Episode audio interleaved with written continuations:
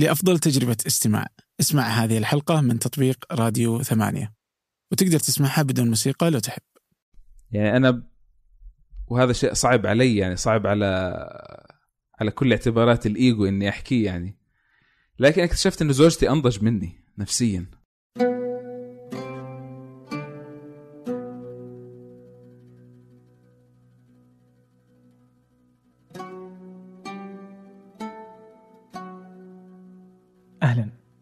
هذا فنجان وأنا عبد الرحمن أبو مالح. همام يحيى للمرة الثانية على فنجان. في حلقة أتسم وأطول وأكثر تبحرا وتوسعا. همام هو طبيب نفسي في أمريكا. تحدث بداية الحلقة عن نشأة تاريخ الأمراض النفسية والطب النفسي في وطننا العربي وفي العالم الغربي. وكيف هو بيننا هنا وبينهم هناك؟ كيف هو بين الأفلام وبين الحقيقة؟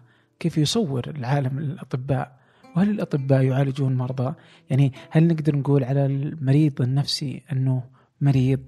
وبعدين تحدث لي ساعة عن الطب النفسي ماذا عنه هو كطبيب؟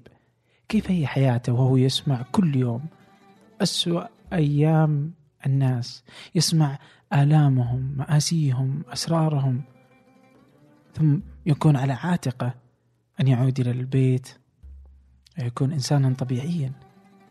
يعني أنا أتخيل كذا أحيانا لما أسمع هموم أصدقائي يصبح يومي سيئا. كيف هو؟ وهو طبيب نفسي. يعني حتى هو صار يقول أصدقائه إذا صار يقابلهم أنه صحيح أني طبيب نفسي لكن برضو أو أسمع أخبار جيدة. يعني عجيبة هي حياة الأطباء. فكيف هي؟ بعدين ينتقل إلى النسوية. وكيف يجد أن هناك أزمة الذكورة حيث يقول أنه أغلب اللي ينتحرون في العالم هم رجال.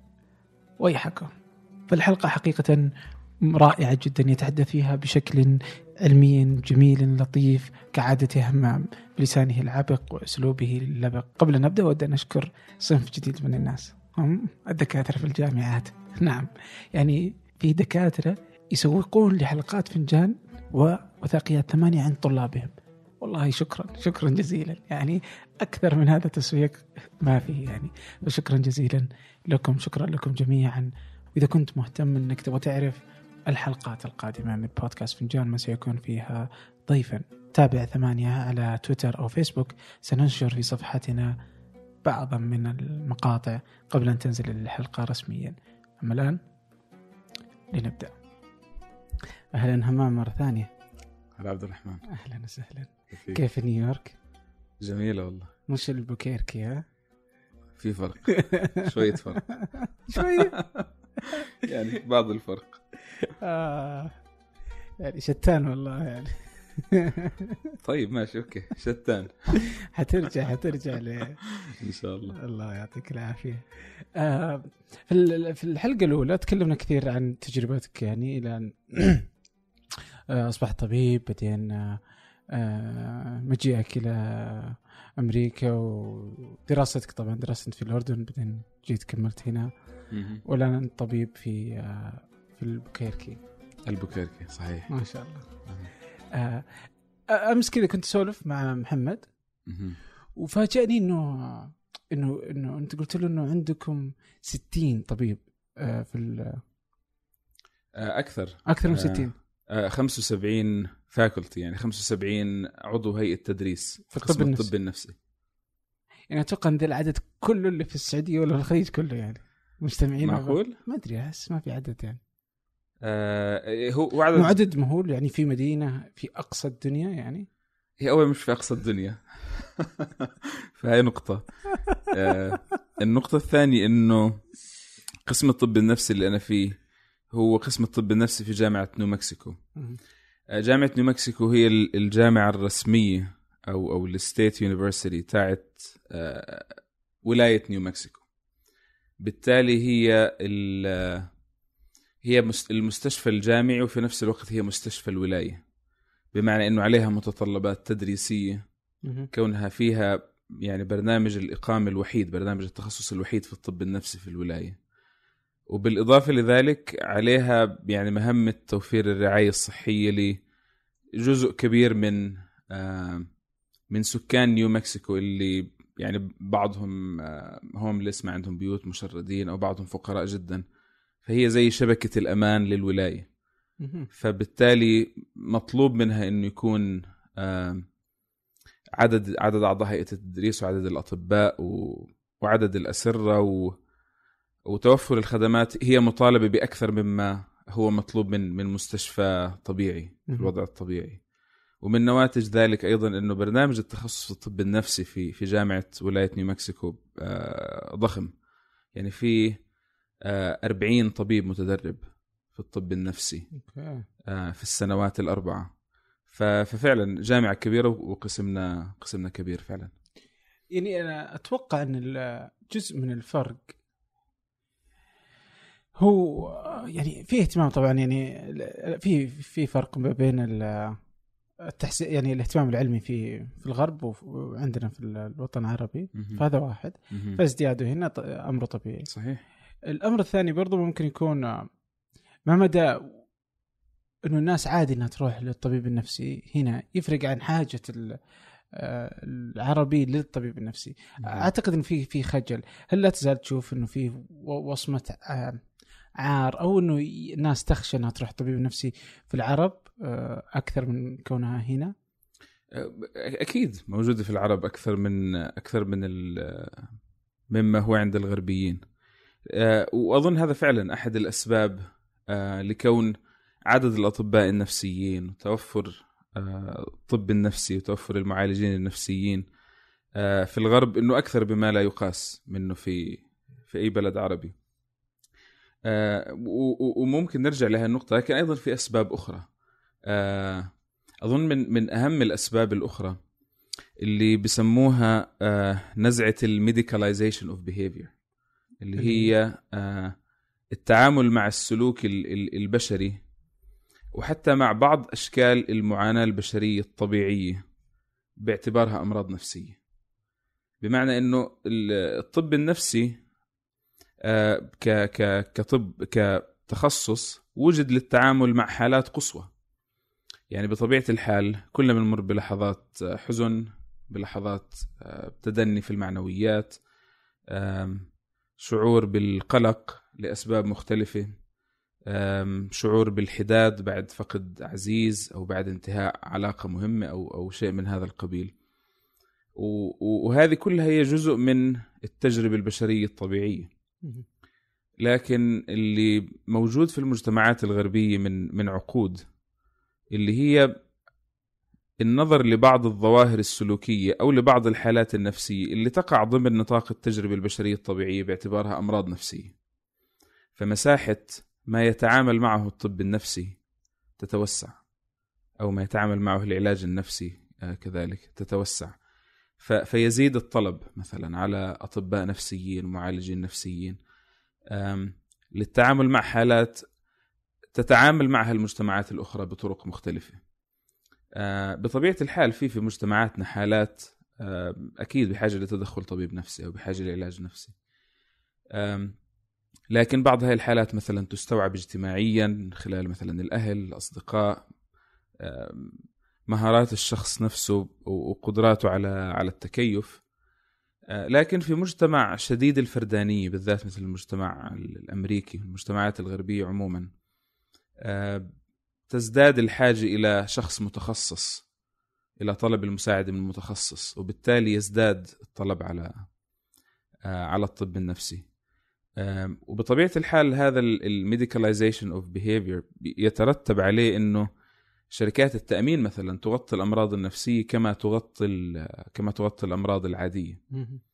فبالتالي هذا أيضا يسهل إنه لو كان مثلا عندي قلق أو عندي اكتئاب إني مثلا أروح أراجع طبيب نفسي أو معالج نفسي والتأمين سيتكفل ب بالعلاج. بالعلاج كله أو أو بجزء آه، منه. بس إنه برضه مثلا آه، عندنا لا يزال لو تأمين يدفع الواحد يخاف انه يروح هذا يعني كذا حتى يعني يعني ممكن لو في أي حيلة يعني لو اقتنعوا إنه أنا أبغى أروح ولدي لازم يروح مثلا لا يزال إنه ما ودهم انه يروح.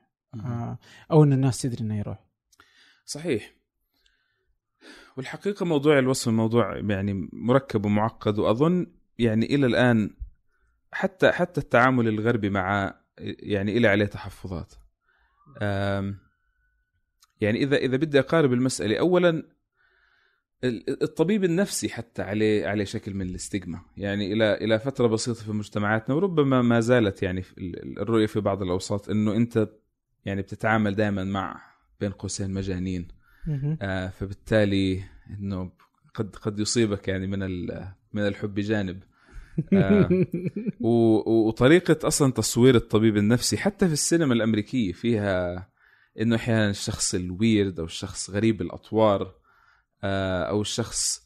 يعني في في بعض الدراسات حاولت تتقصى أنماط ظهور الطبيب النفسي. في الطبيب النفسي ال psychopathy زي هانيبال لاكتر في في في سلسلة ال- الأفلام الثلاث مثلها انتوني هوبكنز. الطبيب السايكوب اللي بيستغل وكأنه يعني معرفته الطبية في يعني تفريغ نزعاته العدوانية أو نزعات الهيمنة والسيطرة. في الطبيب النفسي ال- ال- ال weird أو غريب الأطوار آم، اللي مش اجتماعي في في في عنده مشكلة في التواصل الإنساني الطبيعي.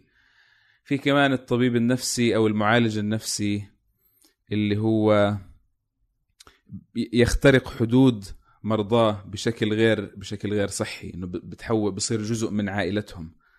أو زي زي مثلا آه، زي روبن ويليامز في Good Will Hunting بصير هو وكأنه أب لهذا لهذا الشخص المحتاج للمساعدة.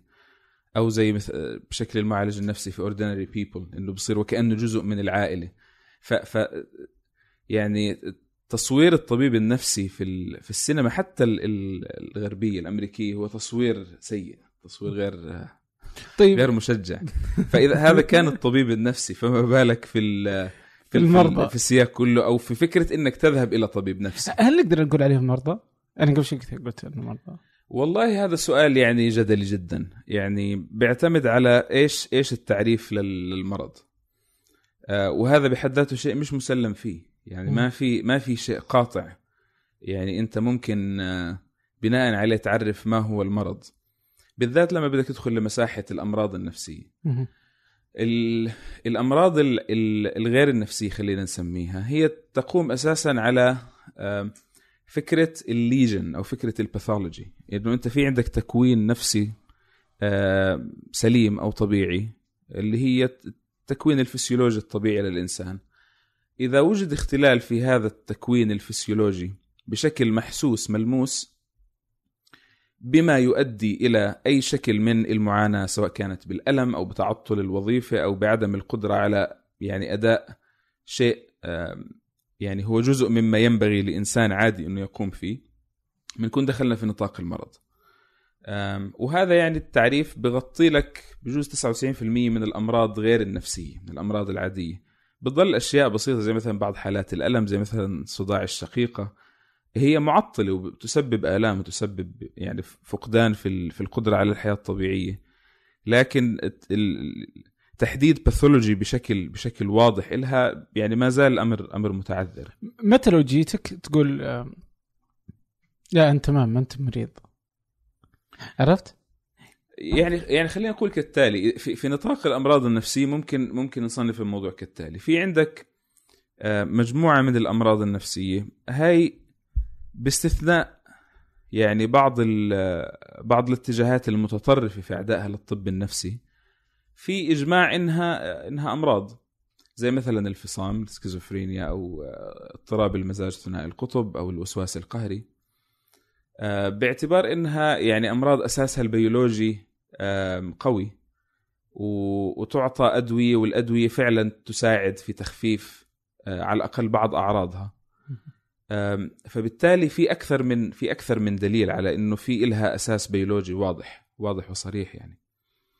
في مجموعة ثانية من الأمراض النفسية الموضوع بخصوصها شوي أعقد زي الاكتئاب والقلق بالذات.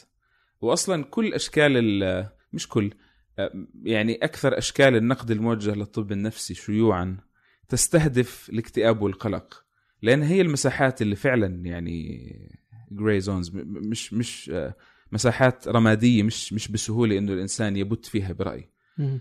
أم، لأنه حسب أنت في أي اتجاه بتنظر ستجد دليل.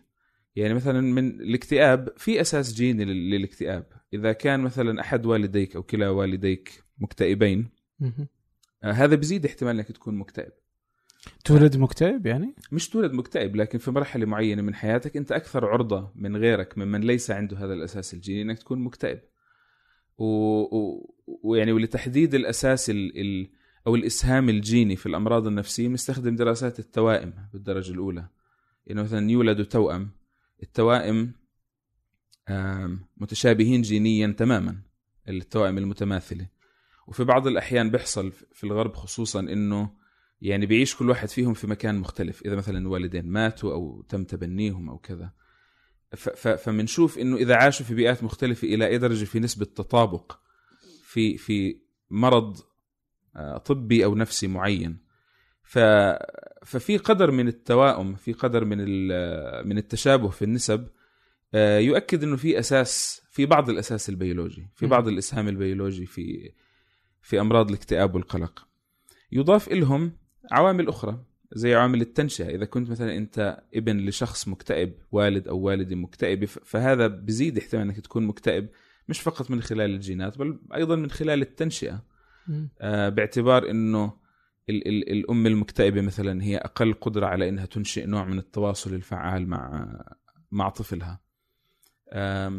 فهذا يعني يؤدي أصلا إلى إنه أنماط التعبير عن الشعور أنماط القدرة على الضبط ال- ال- الضبط الذاتي أو التعامل الذاتي مع المشاعر أو ال emotion regulation زي ما بسموه بيكون أضعف عند عند هؤلاء الأشخاص.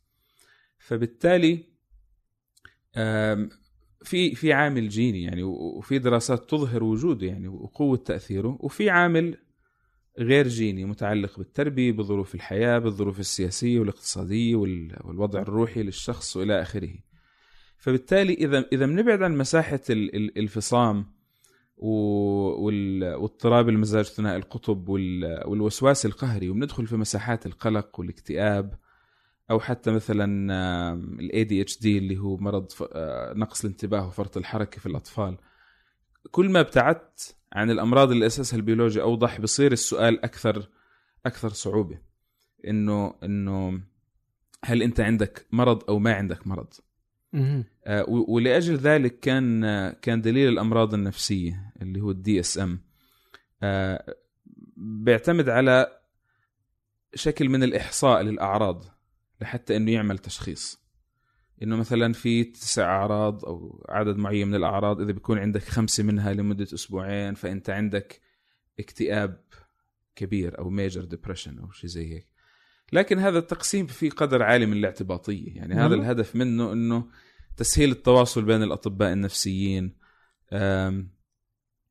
وبرضه في في جزء متعلق في شركات التأمين إنه أنت بالنهاية الزيارات هاي والأدوية وكذا في طرف ثالث سيغطيها بالتالي أنت كطبيب نفسي مطالب بإنك توجد شكل من ال- من اللغة المتفق عليها شكل من المعايير يعني ذات الثبات لحتى أنت تقدر تشخص بناء عليها لكن الموضوع أعقد أعقد من ذلك فبالتالي يعني عودة لسؤالك ما أظن إنه يعني شخص يصل إلى الطبيب النفسي. ويكون الجواب إنه لا أنت طبيعي مو مريض السؤال يعني مش مش بهاي البساطه. لكن السؤال إنه مثلا إلى أي درجة أنت اكتئابك محتاج إلى أدوية؟ في مقابل إنه أنت مثلا محتاج إنك تغير شيء بسيط في حياتك. لا بس ما بدي برضو إنه ممكن يجيك واحد يحس يعني إنه ما أنا مريض مريض. لكنه أنت تقدر تشوف إنه مريض. يعني هذا بالذات صح؟ هذا بالذات نعم. هاي الحالة أسهل لأنه ولا؟ نعم لأنه إذا إذا إذا بيكون هذا هو الشكل فغالبا إحنا بنتحدث إما عن شخص مثلا عنده آه عنده فصام وصلته بال- بالحقيقة أصلا مختلة. إنه أنا مؤمن إنه في الينز هاجمين على الأرض وأنتم كلكم غلط. أنتم. كلكم ال... آه أنا ما في شيء ما عندي أي مشكلة. أنتم اللي غلطانين. هاي ه- هذا موضوع سهل. يعني آه، اكتشاف ومعرفة إنه هذا الشخص يعني بيعاني مثلا من لا لا. أو عنده و- وإذا. كان طبيعي بس إنه مثلا عنده اكتئاب بس ما يدري هل ممكن يكون كذا أصلا؟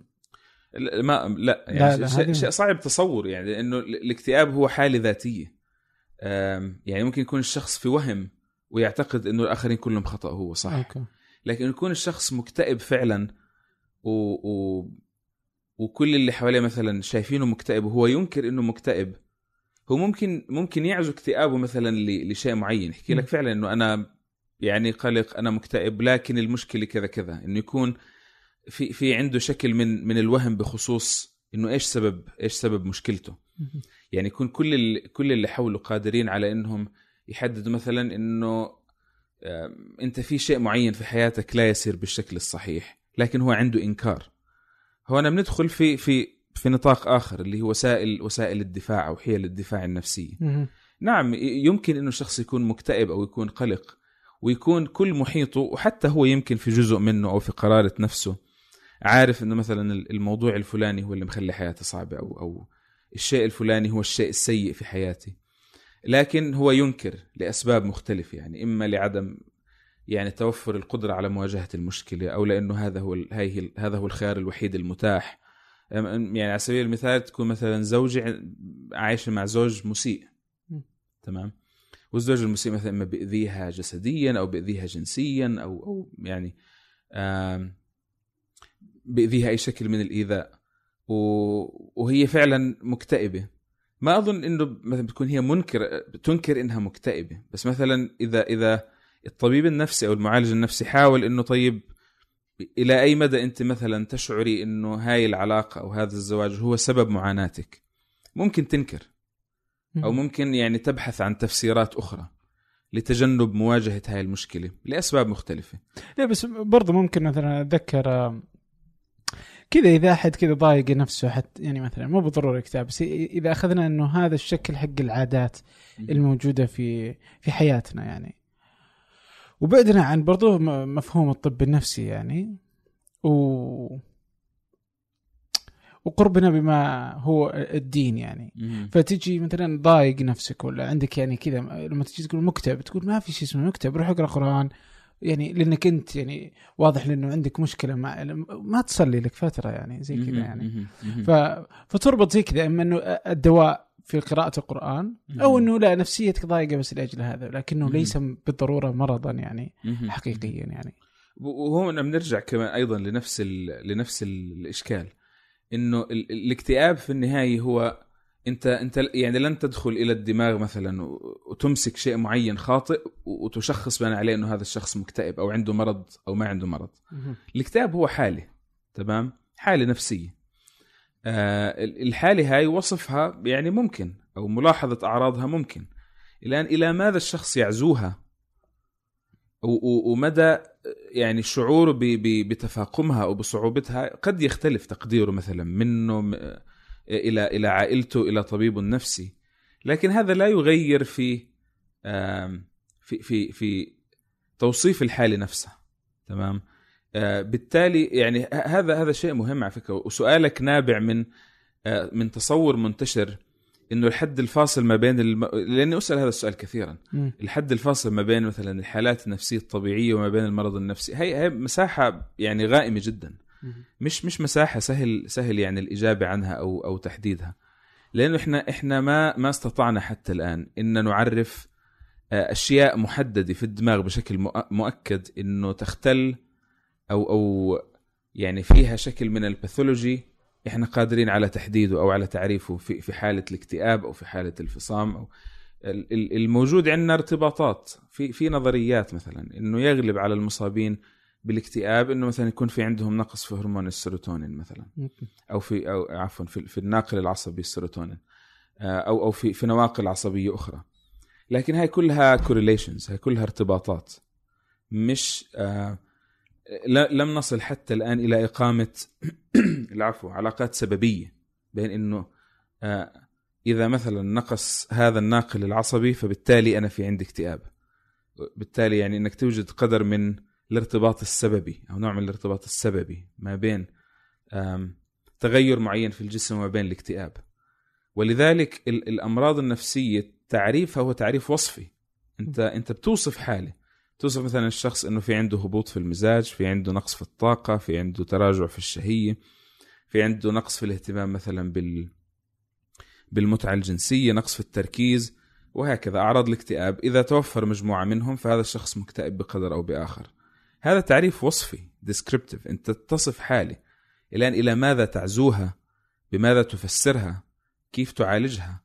فعلا طبعا بعض حالات الاكتئاب علاجها بيكون بتغيير مثلا شيء معين في في حياة الشخص مثلا بالرياضة ب مثلا بإيجاد شيء مثمر فعال يشغله بإصلاح علاقة مهمة في حياته لا تعمل بشكل صحيح. أو بدخول علاقة جديدة في حياته آه، تشعر مثلا بالطمأنينة تشعره بالراحة تعيد له فعاليته.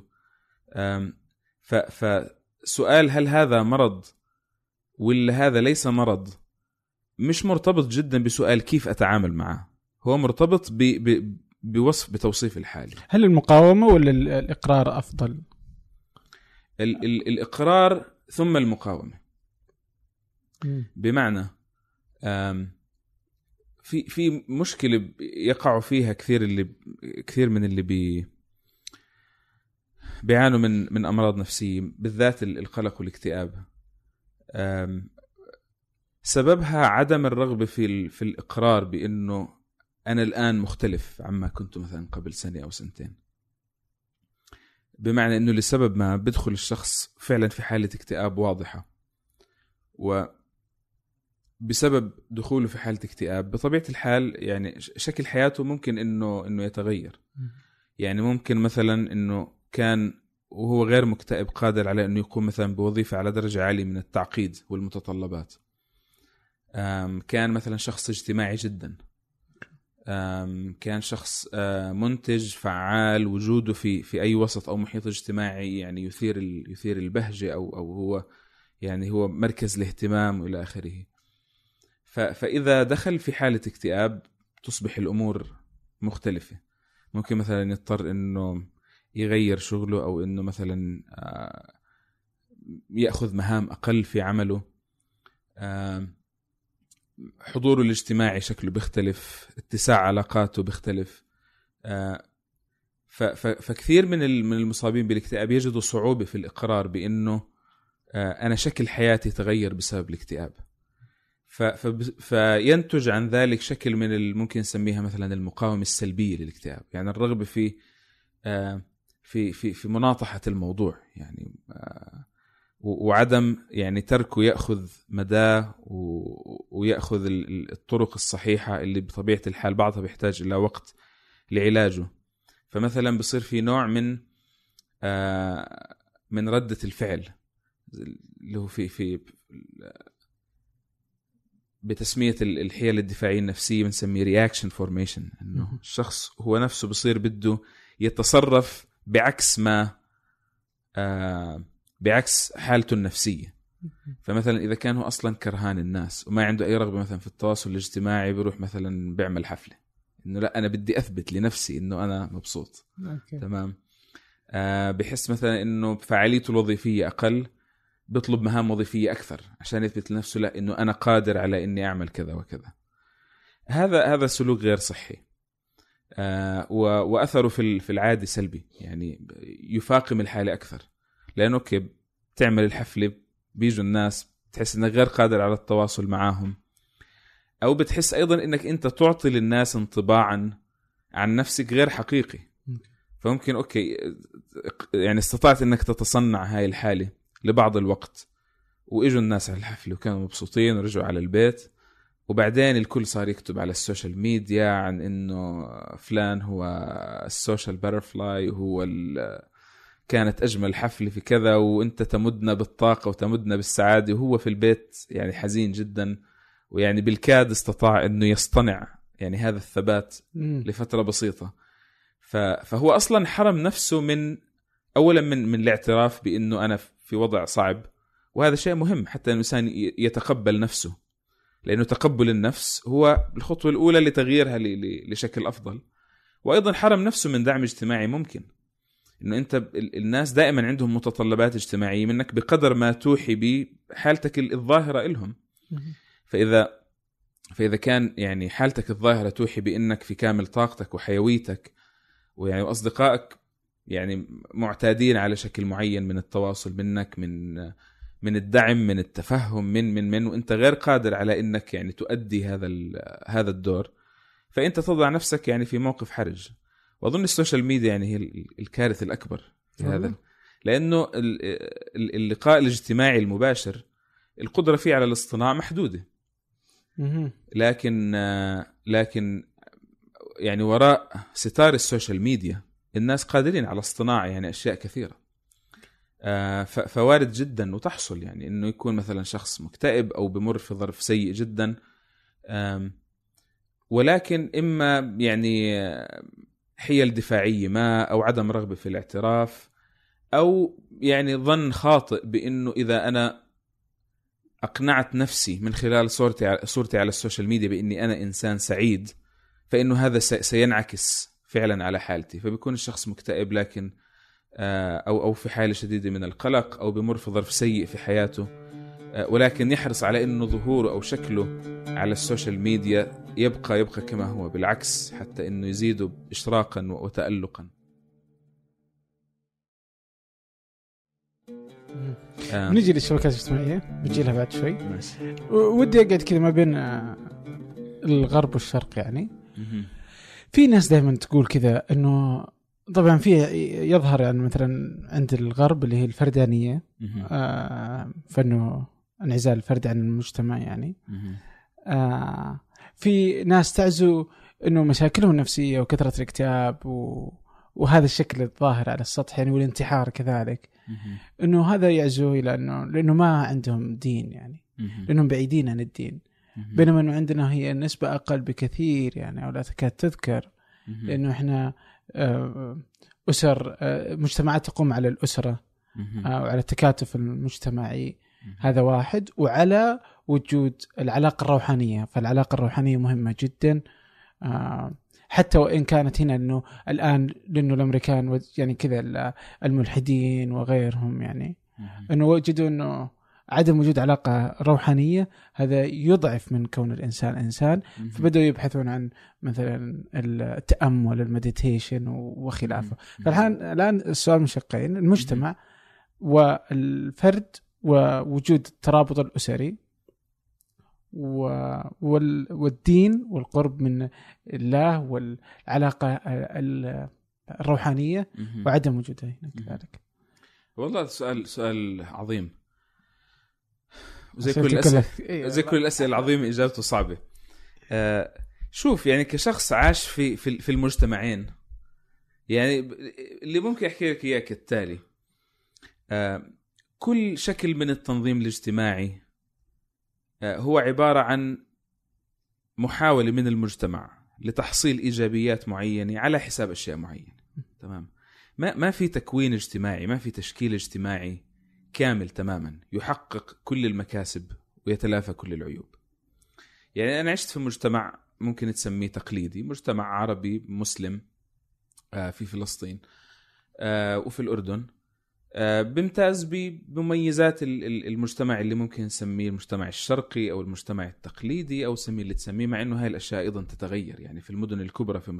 في في في بلادنا العربية أيضا في في سؤال مهم إنه لأي درجة هي مجتمعات تقليدية. وأيضا في في ظواهر هجرة مهمة يعني في آه، في كثير من الشباب مثلا بيهاجروا لبلدان محيطة أو حتى لبلدان عربية أخرى وبتشكل فيها مجتمعات قائمة على المجتمعات البيرز مجتمعات الأقران. مش مرتبطة مثلا بأسرة بتعيش في نفس البلد. يعني خذ مثلا تركيا أو إسطنبول على سبيل المثال. تكلم عن يعني عدد كبير من العرب موجودين هناك لأسباب مختلفة.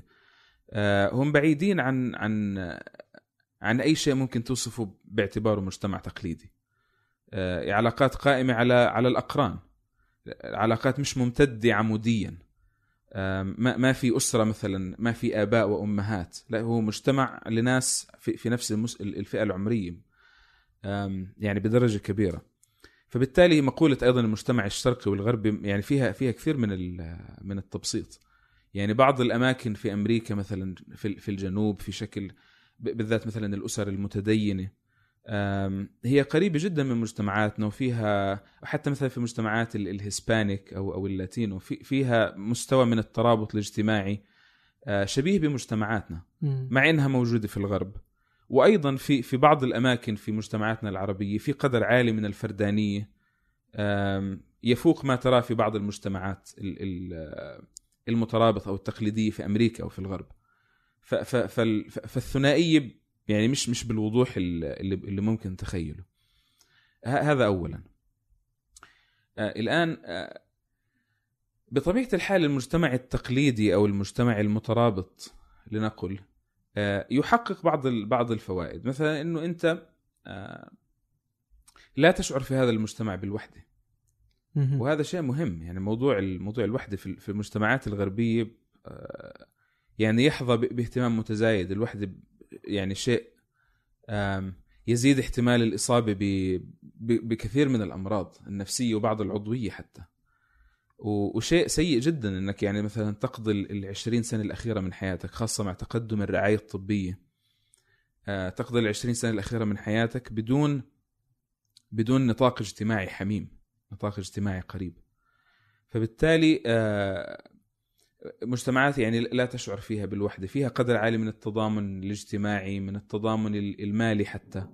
آه، إذا بتكون مثلا في مأزق ممكن مثلا والدك يساعدك أخوك يساعدك إلى آخره. لكن أيضا فيها قدر أعلى من الضبط وفيها يعني قدرة أقل على ممارسة الخيارات الاجتماعية. بمعنى إنه في لل- للعائلة أو في للمجتمع قول في سلوكك في مظهرك في أشكال ارتباطك العاطفي إلى آخره. آه، ف ال ال ال لماذا تختار المجتمعات هذا الشكل في مقابل ذاك الشكل؟ موضوع معقد جدا. لكن ساحكيك من تجربة شخصية. أنا شخص يعني عندي قدر عالي من الفردانية فوجدت شكل عالي من الراحة في المجتمع الغربي. مثلا عندي تقدير لل- للأسرة الصغيرة لكن مثلا ما- عندي تقدير عالي لل- للأسرة الكبيرة الممتدة.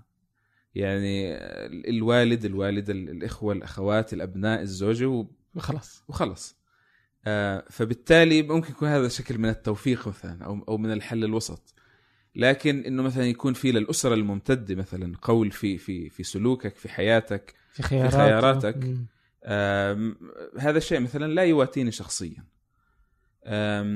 مثلا الاعتماد ال- المادي مثلا المبالغ فيه على الأسرة. يعني أنا كثير أقدر في الغربيين إنه في سن معين أنت مطالب إنك تستقل ويكون لك مثلا آه، وأنت في في الكولج المفروض إنك في الكلية المفروض إنك تبلش تشتغل وتبلش يعني تصرف على نفسك وكذا.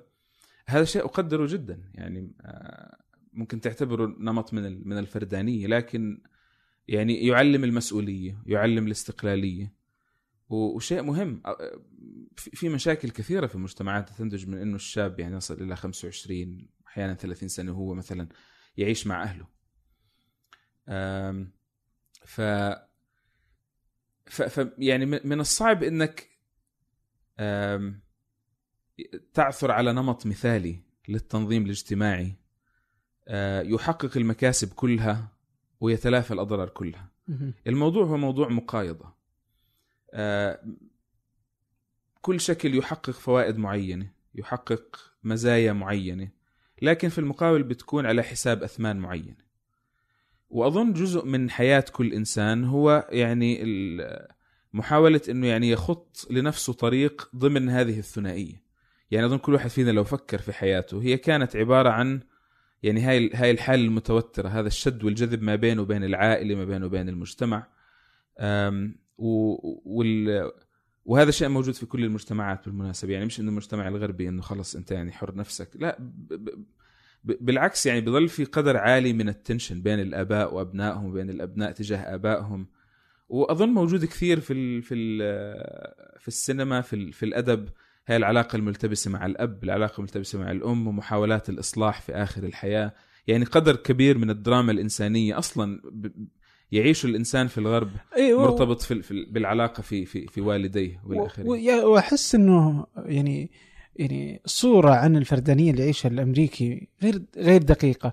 يعني آه يعني علاقتهم الأسرية باتت إنها تكون قريبة من علاقاتنا إلى حد ما. يعني اجتماعاتهم السنوية مثلا في الأعياد حقتهم الكريسماس ولا عيد الشكر آه والهدايا اللي توزع ما بينهم واهتمام الآخر بالآخر في هذه واهتمام الأب والأم في إنه العائلة كلها تجتمع في تلك الأوقات وكيف إنه يختاروا أهم يعني يقعدوا مع بعض فترة معينة ويقتصوا جزء من يعني حتى إنه الدولة يعني يعني إنه عيد إجازة للكل يعني. الكل يأخذ إجازة فالعائلة تجتمع في هذين العيدين يعني.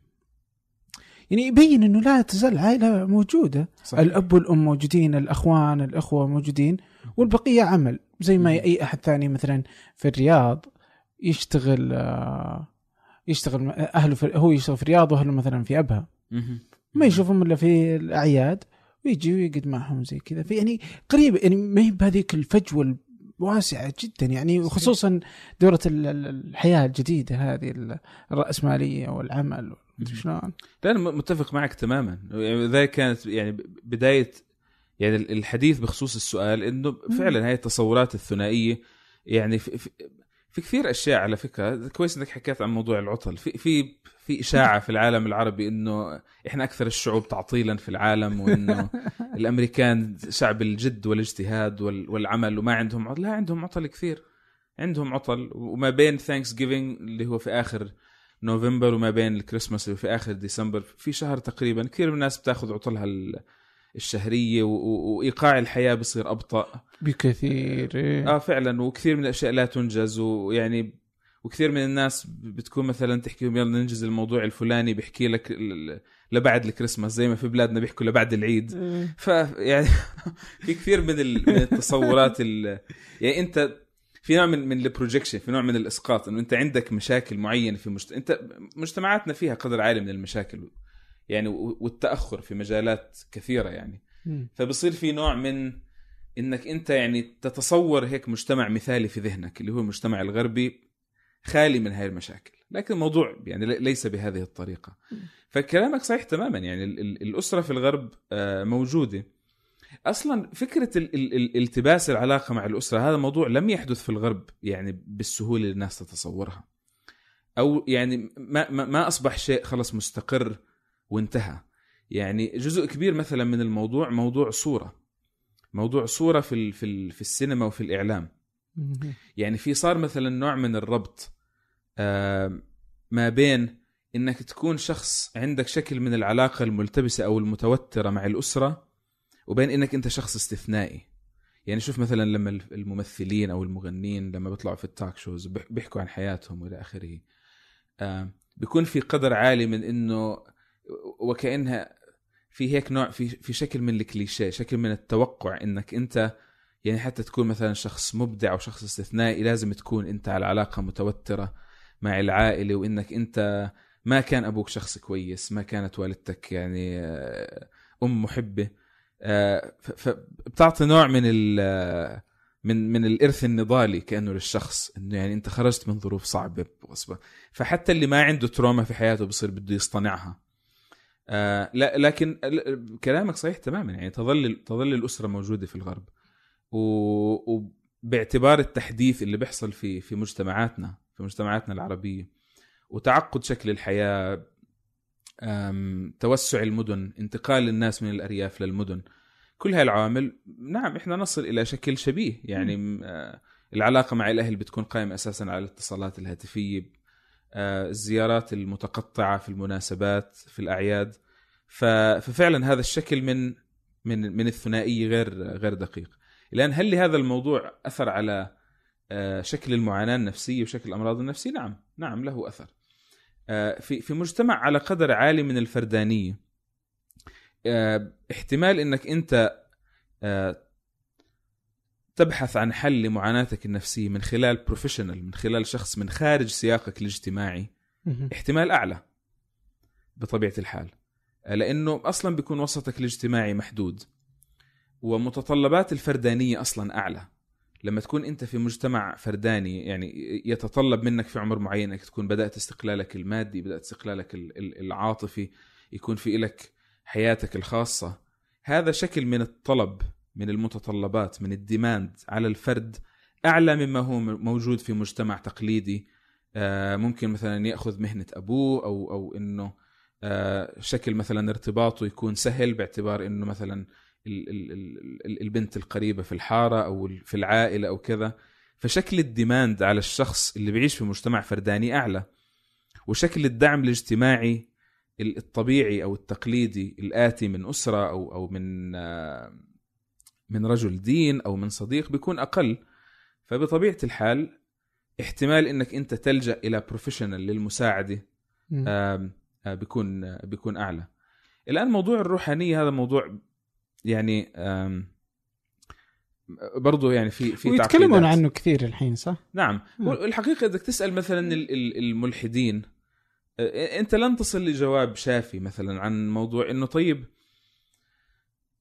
لما مثلا آه، لما يقدم الإلحاد كشيء كنوع من من الدعاية أو كخيار مفضل بتكون مثلا إحدى إحدى ال selling points إحدى الأشياء الجذابة في الإلحاد. إنك أنت تتخلص من هذا الشكل من الضبط ومن هذا الشعور مثلا بالذنب تجاه أفعالك وتجاه سلوكياتك وبالتالي أنت بتعيش حالة من من الريليف حالة من الارتياح حالة من التخلص من قيود أنت كنت في غنى عنها. فبالتالي المفروض إنه يكون الالحاد أو أو عدم اللامبالاة تجاه الدين على الأقل انها تكون مرتبطة بشكل من الحياة أكثر سواء. من الناحية النفسية. لكن أيضا لما بتيجي تسألهم مثلا عن ارتفاع نسبة ال... نسبة ال... آه، الانتحار في الملحدين مقارنة بالمتدينين بيحكي لك لا أصلا الإلحاد هو الذي يضعك أمام الخيار أمام الحقائق العارية في الحياة. الدين هو حالة ديليوجن وحاله وهم. إنه مثلا ال... ال... ال... الش- ال- ال- الشر في الحياة الشر الموجود موجود لحكمة مثلا. أو إنه مثلا ال- الظلم اللي يعاني منه الناس في هذه الحياة سيتم تسويته في حياة أخرى. وإنه سيتم إعادة الأمور إلى نصابها وإعادة الحقوق إلى أصحابها وكذا. فإنه الدين هو عبارة عن وهم مريح. بينما الإلحاد عبارة عن وعي مؤلم. وإنه إذا أنت إذا أنا خيرت ما بين الوهم المريح وما بين الوعي المؤلم فأنا سأختار الوعي المؤلم.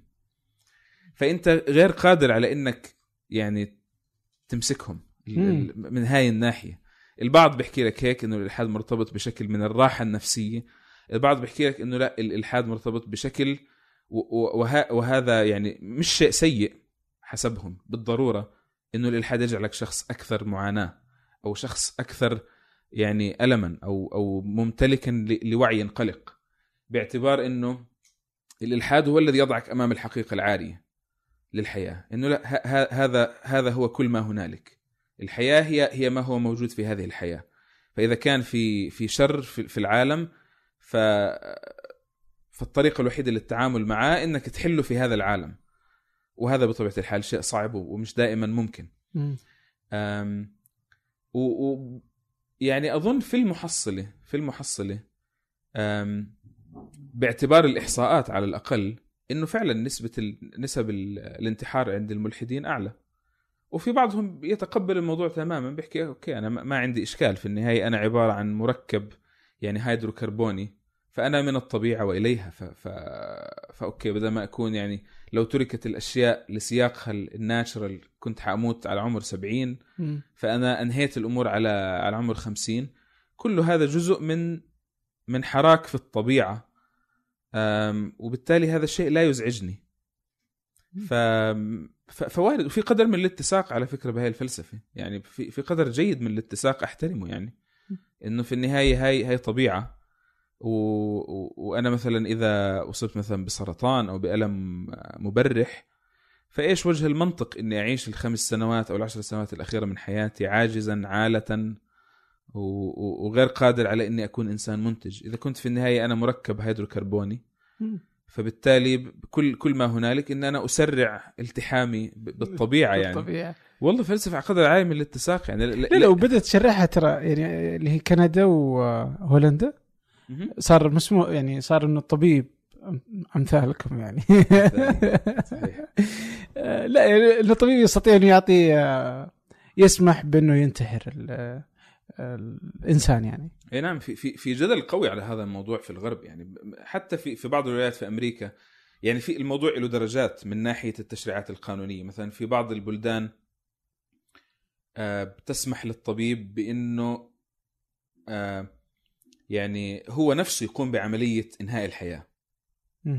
في بعض ال- البلدان والولايات في أمريكا آه، طبعا ضمن شروط معينة تسمح للطبيب بإنه يصف ال- ال- العقار أو أو المادة الكيميائية اللي تؤدي إلى إنهاء الحياة لكن بشرط إنه ما يكون هو اللي يقوم بفعل إنهاء الحياة إنه بكتب له مثلا ال- المادة الفلانية اكتب له الوصفة وهو يروح هو بيروح بيجيبها وهو يقتل نفسه يعني. بالضبط آه آم، ف- ففي في قدر من ال وأنا ما بخفيك هذا واحد من المواضيع ال- اللي يعني التفكير فيها متعب الحقيقة مم. لأنها أنت فكر فيها إذا كان الشخص هو فلسفته فلسفته الذاتية ما ما- فيها مكون إيماني إنه هالحياة ملك م- مش ملكي تماما آه، وإنه أنا مستخلف أو مستأمن عليها إذا ما كان عنده إذا إذا كان هذا مش جزء من فلسفته وبالنهاية بطبيعة الحال أنا في كل ما يتعلق في الدولة الليبرالي يعني إلى إلى أبعد حد ممكن.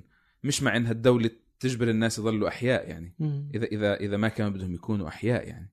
حتى موضوع الانتحار كله على فكرة أنا عندي عندي مشكلة مع يعني مع هذا ال مع هاي التحكمية العالية للدوله فيه أو هذا العبء اللي تلقيه الدولة على الطب النفسي في منع الانتحار في الغرب.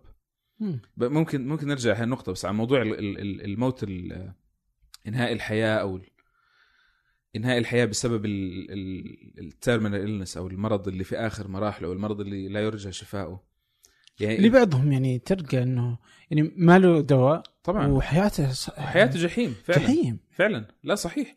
ف- فإذا كان طبعا أنا يعني معتقد الديني ضد إنه من حق الشخص إنه إنه يعني يقوم بهذا الفعل.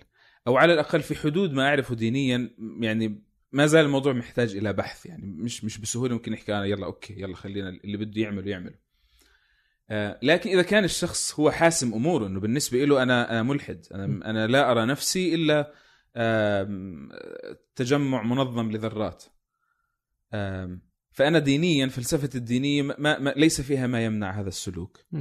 بينما دينيا ممكن ياخذوا على أنه ابتلاء آه طبعا آه دينيا. انه في ابتلاء وانه الحياة هي مش ملكك أنت مستخلف عليها وإلى آخره لا دينيا مم. ال- ال- النقاش النقاش معقد جدا بصير لكن إذا كان الشخص هو نفسه ما عنده أي إطار ديني يمنعه من هذا الفعل فهذا الجانب محلول وأنا شخصيا ضد انها الدولة تبقي شخص على قيد الحياة شخص بالغ عاقل. تبقيه على قيد الحياة تتحكم في موضوع انه إنه يعيش ولا يموت إيش إيش علاقة الدولة يعني في هذا الموضوع هل هي تتحكم يعني اليوم؟ طبعا. اذا كانت الدولة هي اللي هي اللي يعني لها إنها تنتج هذا التشريع. فبالتالي نعم في قدر من التحكم. يعني في موضوع الانتحار هذا موجود. يعني في مثلا في الغرب موضوع اللي اللي هو ال DNR do not resuscitate مم. إنه أنا مثلا آه، من حق كل شخص حتى لو ما كان مريض بمرض terminal إني أنا أكون معلن رغبتي للأطباء في حالة إنه أنا وصلت إلى المستشفى. أو أو أثناء وجودي في المستشفى وصلت لحاله إنه توقف القلب والرئتين عندي عن العمل. هل أريد إنه يتم إنعاشي ولا لا يتم إنعاشي؟ بمعنى إنه يعملوا لل CPR الضغط وال okay. آه. آه فإذا كان الشخص معلن رغبته بإنه أنا DNR do not مي لا لا تنعشني. فالأطباء ليس من حقهم إنهم ينعشوه. تمام؟ وأنا هذا شيء أحترمه جدا ودينيا على فكرة صحيح لأنه أنت انت تقوم بشيء استثنائي. تمام؟ ومن حق الشخص دينيا إنه يرفض العلاج. يعني ال- ال- الشخص دينيا اسلاميا على الأقل غير ملزم بال- بال- بالتداوي. يعني التداوي مش فريضة.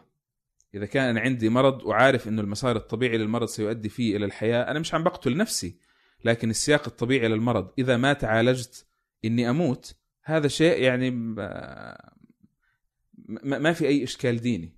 فبالتالي من حق مثلا مريض السرطان إنه يرفض العمليات يرفض الكيموثيرابي يرفض كل هاي الأشياء. فبالتالي إذا كنت أنا أصلا وصلت إلى المستشفى في حالة آه في حالة إنه قلبي متوقف وأنا ما بدي الأطباء ينعشوني فهذا من حقي.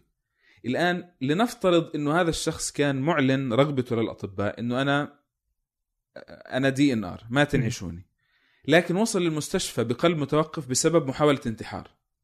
okay. الدولة بتحكي لك لا تسمع لرغبته حاول تنعشه لأنه مش من حقه إنه ينتحر. أنا هذا الموضوع ما بفهمه الحقيقة. وفي وفي قدر عالي من مع إنه يعني الموضوع غريب إن أطلع يعني ليبرالي أكثر من الأمريكان في هذا الموضوع. لكن لكن ال ال الانتحار العقلاني إذا. الشخص هو نفسه بده ينهي حياته وإذا كان الموضوع مش مرتبط بمرض نفسي على مستوى متقدم على مستوى من الوهم العالي. يعني شخص مثلا مصاب بالفصام وهو مقتنع بأنه مثلا الإله أو أو الالينز أو شو ما كان يخبره أنه ينتحر انه هو يفعل هذا الشيء من أجل مثلا إرضاء الإله أو من أجل إرضاء. لا هذا مستوى من من من فقدان الصلة بالحقيقة عالي جدا. فبالتالي لا الطب النفسي مسؤول عن أنه يعالج هاي الحالة. لكن لكن إذا شخص مثلا مصاب باكتئاب وبده ينتحر أنا كطبيب نفسي بودي وإني أعمل كل شيء من أجل إني أساعده. لو أجاني طبعا راح أساعده. لكن آه، هل من حق الدولة إنها تمنعه من الانتحار أو إنه يكون الانتحار جريمة؟ شيء يعني لا أستطيع إني أفهمه على الأقل في سياق غربي. إيش إيش علاقة الدولة في هذا الموضوع يعني؟ يعني منطقي. طيب حياتك أنت؟ شلون؟ شلون حياة الطبيب النفسي؟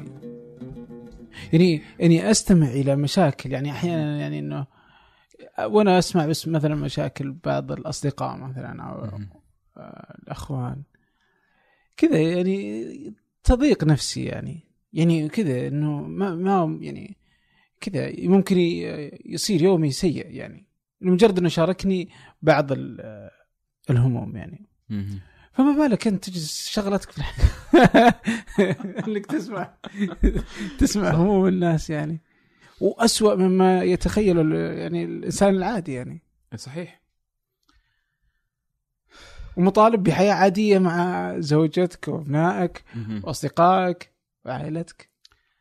والله الحقيقة آه، سؤال صعب طبعا. آه، يعني بدي أحاول أمزج ما بين الخاص والعام يعني في الجواب على السؤال.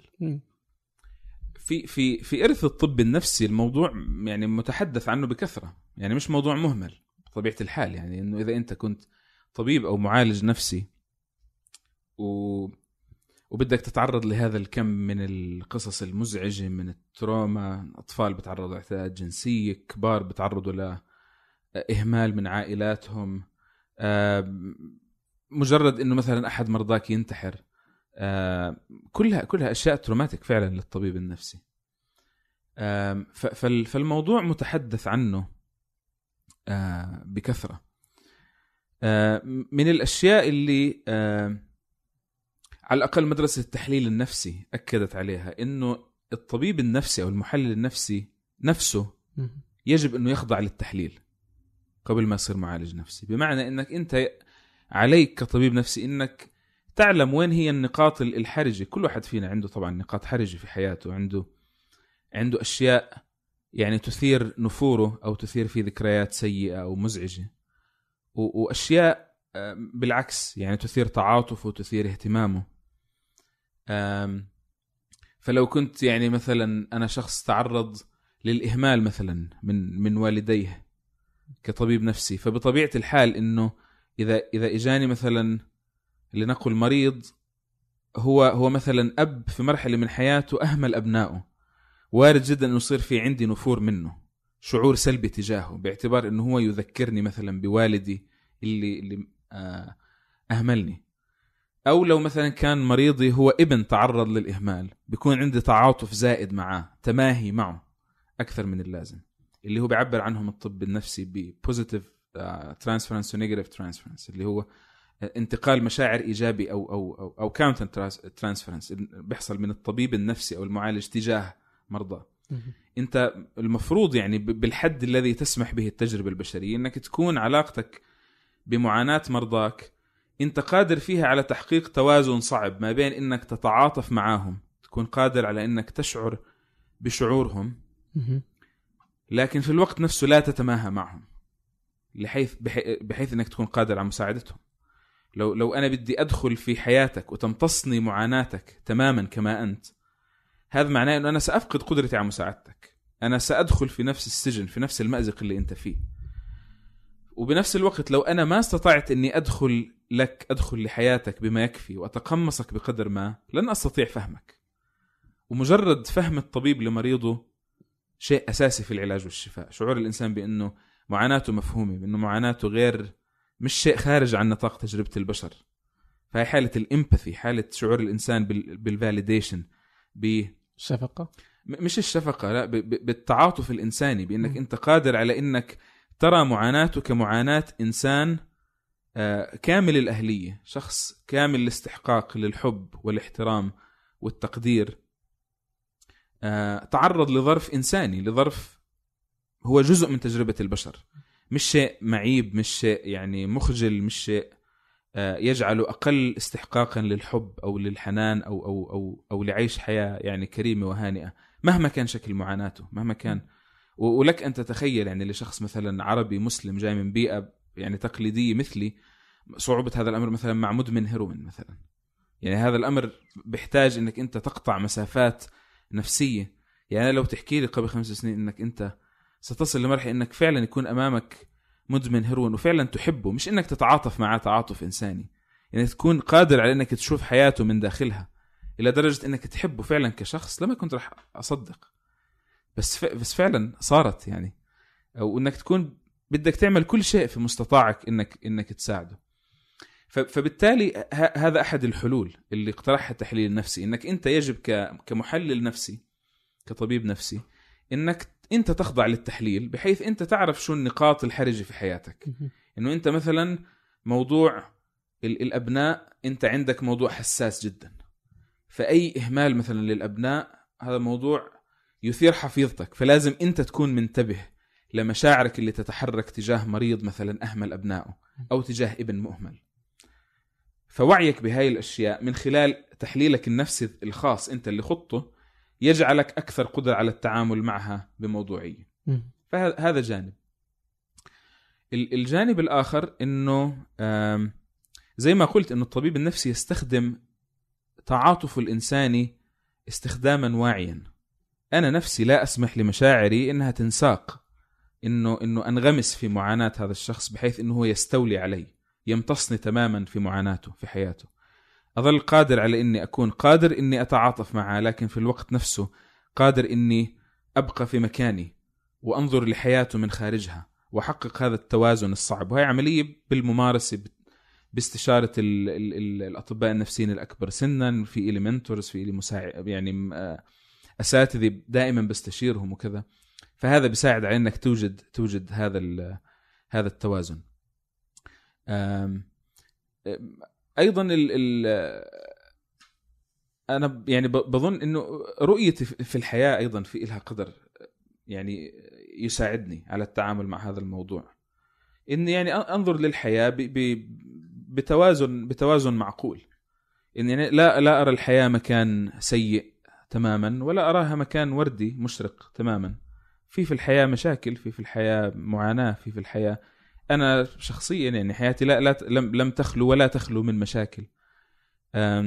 فبالتالي ما ما عندي تصور وردي للحياة يجعل معاناة الناس شيء استثنائي جدا ينهكني. ولا عندي تصور أسود عدمي للحياة يجعلني أنظر لمعاناتهم على إنها غير قابلة للحل. فبالتالي كوني كشخص رؤيتي للحياة أظن وأزعم إنها رؤية متوازنة. يعني في في قدر من من دائما التفاؤل الحذر في الحياة خلينا نسميه أو خلينا على التفاؤل الحذر. آه، يعني بخليني قادر إني أشوف مشاكل الحياة بوضوح لكن أيضا قادر على إني أرى ال- ال- الأشياء ال- ال- ال- الجيدة فيها أو الأشياء ال- الممكنة فيها. آه، فهذا أيضا آه، هذا أيضا يعني جانب أظن إنه أيضا أيضا يساعد على التعامل مع الموضوع. الجانب الآخر إدراك محدوديتي كشخص. شلون؟ بمعنى إنه فعلا في كثير ناس بيدخل للمجال هذا وهو يعني آه، يظن في إنه هو السوبرمان إنه هو اللي سيكون قادر على حل كل مشاكل ال- المرضى وانه كل المرضى سيحبونه وإنه يعني م- آه، يعني سيأتي بما لم يأتي به يعني من سبقه. أو مش بالضرورة هيك إنه عنده تصور يعني مشرق زيادة عن اللزوم. أنا يعني مدرك بعض الترومات ترافق أصحابها إلى إلى آخر حياتهم. أم أم في بالإمكان مثلا تخفيف منها جعلها أكثر احتمالا ال ال الوصول إلى شكل من التصالح التصالح ال ال ال يعني مش بالضرورة ال ال الكامل أو المريح لكن التصالح الواعي معها خلينا نسميه. فهناك دائما ما يمكن عمله لكن ليس هناك دائما حلول سحرية. ليس هناك حلول نهائية لهذه القضايا. بس وظيفتك يعني يعني كذا كل ما أفكر فيها جدها يعني من الوظائف الصعب المخيف. لي شلون؟ أول شيء كثرة تعرضك لل يعني حياتك تقوم على مآسي الآخرين على سماعها وحلها. على سماعها اولا. الحين أنت تجلس تسمع مشاكل وأشياء يعني وأسرار يعني يعني ما لا يقولون حتى لأهلهم صحيح فتسمعها وتكون أنت يعني هذه تؤثر عليك يعني على حياتك على يومك يعني هذا هذا أول شيء هذا. ثاني شيء أنت مطالب إنه برضو إنه عندك حياة ثانية. بعدين فيه النقطة اللي هي إنك أنت تتعامل مع شيء غير محسوس اللي هي. النفس. فأنا أصلا يعني لو أنا مثلا مهندس مثلا ولا طبيب عادي يعني أنا بسوي العملية.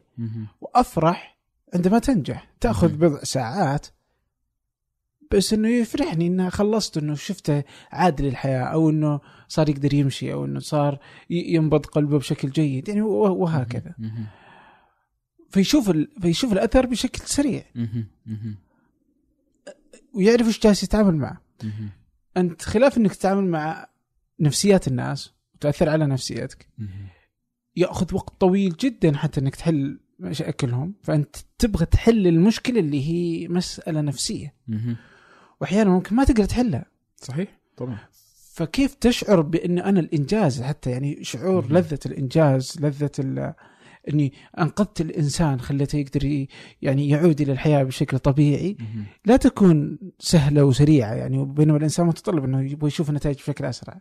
وأنت إنسان في الأخير يعني وين كنت طبيب يعني صحيح صحيح لا كل يعني هي كذا يعني كما لو إنها طبقات فوق بعض كل واحد يقول أنا وأنا, اسوء وأنا ممكن أعدد لك أك... يعني مشاكل أكثر أكثر من ذلك يعني يعني على سبيل المثال أنت تصور الناس عنك من أصدقائك إلى الناس البعيدين عنك. كطبيب نفسي. يعني أحيانا كنت وربما هذا يعني حساسية زائدة مني. يعني مثلا آه، وصارحت بعض الأصدقاء إنه احكوا لي أشياء مفرحة. أنا طبيب نفسي صح بس أنا أنا في حياتي الخاصه أنا شخص مرح جدا يعني. واحب المرح واحب المتعة يعني بأشكال مختلفة يعني. ف فكنت أحيانا أوصل لمرحلة إنه طيب يعني كوني طبيب نفسي مش معناها إنه بالأشياء الجيدة ما بعرف أتعاطى معها لا برضو الاشياء الممتعة ممكن أتفاعل معها كمان. وأحيانا بصير في نوع برضو من الحساسية الزائدة مثلا إنه يجي مثلا صديق بده مثلا يحكي لك عن شيء صعب بمر فيه ف لو ما كنت طبيب نفسي طبعا هذا من متطلبات الصداقة يعني ومن من طبيعتها. لكن لكوني طبيب نفسي بصير تصير تفكر يعني إنه إلى أي مدى كوني طبيب نفسي خلاني مرتبط في ذهن صديقي بإني الشخص الأنسب لهذا الشكل من الحديث؟ بينما مثلا بجوز مثلا آه، ال- الأشياء الممتعة من حياته أو الأشياء ال- المفرحة هي من نصيب آخرين تمام؟ أوكي. ف, ف يعني أحيانا أنا أعترف انه ممكن تكون حساس. أنت موضوع في إطار أنت أصلا تضع نفسك في إطار فهذا بجوز تحسب نفسي زائد. ابعد عن دائرة الأصدقاء. وأنا أنا بعترف يعني أظن إني إني يعني ظلمت أصدقاء في هذا الموضوع. يعني بالنهاية أنا صديقهم يعني. ولو لو أنت عندك عشر أصدقاء واحد منهم طبيب نفسي وعندك مشكلة فبدون ما تفكر فيها بكثرة وارد إنه اللي يخطر في بالك يعني لاعتبارات الثقة لاعتبارات المحبة مش لأي اعتبار سلبي. إنه وارد إنه يكون هو أول من يخطر في بالك إنك تحكي له مشكلتك. أو إنك يعني تصارحه بمشاعر حزينة أو بمشاعر أو بظرف مؤلم بتمر فيه. ف ف فيعني أظن إنه ربما يعني ظلمت اصدقاء يعني في في في إنه يعني أسأت الظن أو إنه وضعت هذا العامل في في مكان أنا ما كان يعني ينبغي وضعه قد صار لك موقف إنك قلت لواحد علشانك كذا ولا بس كلها بينك وبين نفسك؟ لا هي بيني وبين نفسي يعني بجوز أكون تصرفت بطريقة توحي بإني متضجر يعني بس آه، بس ما أظن انه وضعتها بهذه الطريقة. إنه ترى أنا صاحبك مش طبيبك النفسي يعني. لا مش بهذه الطريقة. أظن إني أكثر ذوقا من, من ذلك يعني. ف ف فهذا جانب. آه، جانب مثلا الأشخاص البعيدين مثلا ال social media. يعني أنا منقطع عن ال- عن السياق العربي يعني من آه، من سنوات من خمس سنوات يعني. ما ما ما زرت أي بلد عربي. لكن بطبيعة الحال اللي بكتبه في ال social media و آه، وجزء منه يعني في الفترة الأخيرة مرتبط بالطب النفسي أو بأشياء متعلقة بالطب النفسي وبالامراض النفسية وكذا. آه، وانت بطبيعة الحال لك مثلا ناس أصدقاء إلكترونيين أو متابعين يتابعونك وجزء منهم أنت بتتابعهم. ومثلا بيكون في مخيلتي إنه والله مثلا لو زرت البلد الفلاني أنا حابب ألتقي بفلان وفلان مع إنه التواصل التواصل الإلكتروني بيننا محدود لكن يبدون مثلا في ذهني كمعارف محتملين أو كأصدقاء محتملين. فبتكون مثلا ماسك تطلع على الفيسبوك على الماسنجر جايك رسالة من فلان أنا بكون أدعو يا رب ما يكون بيسألني سؤال نفسي يا رب. مش سؤال نفسي. بتفتح بتلاقي مثلا السؤال إنه أنا تعرضت لكذا وكذا وكذا وكذا. فمن جهة إنه يعني صعوبة إنك تساعد شخص عن بعد. وال والأمراض النفسية لها ظروف وإلها ملابسات وإلها كذا. فأنا بحزن اولا لنقص قدرتي على المساعدة أو عدمها. ثانيا لأنه تعرفت لشيء خاص من شخص كنت إنه ربما أطمح إنه يكون مثلا صديق أو معرفة أو كذا. تعرفت لها في سياق مهني تخصصي. طبعا ما قامت علاقة طبيب ومريض وبالتالي ما في كل الاعتبارات الأخلاقية وكذا. بس إنه ما كنت حابب إني أعرف هذا الشيء اللي عرفته. يعني كنت بتمنى مثلا يكون الشيء مثلا حديث بخصوص مقال كتبته. فكرة يعني الموضوع يعني ممكن مثلا نتناقش فيها. آه، دعوة للمساهمة في شيء معين.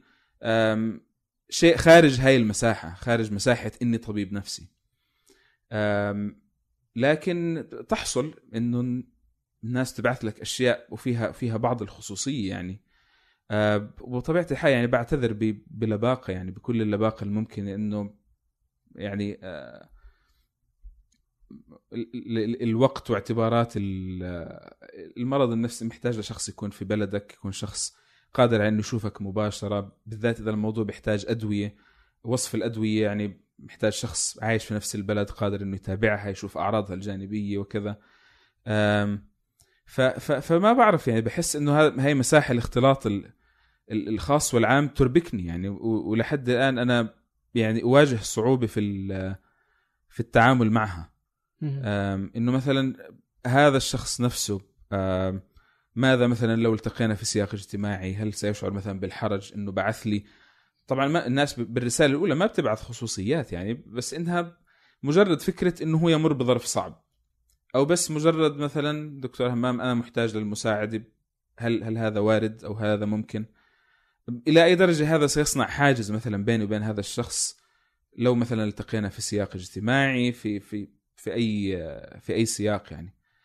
فال social media يعني إحدى إحدى وسائل يعني إحدى يعني خلينا نحكي مصادر الإرباك في في علاقتي بكوني طبيب نفسي تأتي من من هاي الزاوية. وحبي العارم لمساعدة أي شخص بحاجة للمساعدة يزيد الأمور سوءا. يعني لا لا أحب إني أرفض طلب لأحد لا أحب إني أخيب أمل أحد خاصة على معرفتي بواقع الطب النفسي والعلاج النفسي في بلداننا إنه مش مش متقدم ومتطور بالشكل ال- بالشكل اللي أتمناه. بالإضافة لإنه يعني أيضا في أنواع معينة من العلاج النفسي نادرة جدا العلاج النفسي الديناميكي مثلا نادرة جدا توفرها في بلداننا. اللي هو نمط العلاج اللي اللي أفضل يعني واعتقد إنه اللي فيه خبرة أكثر من غيره.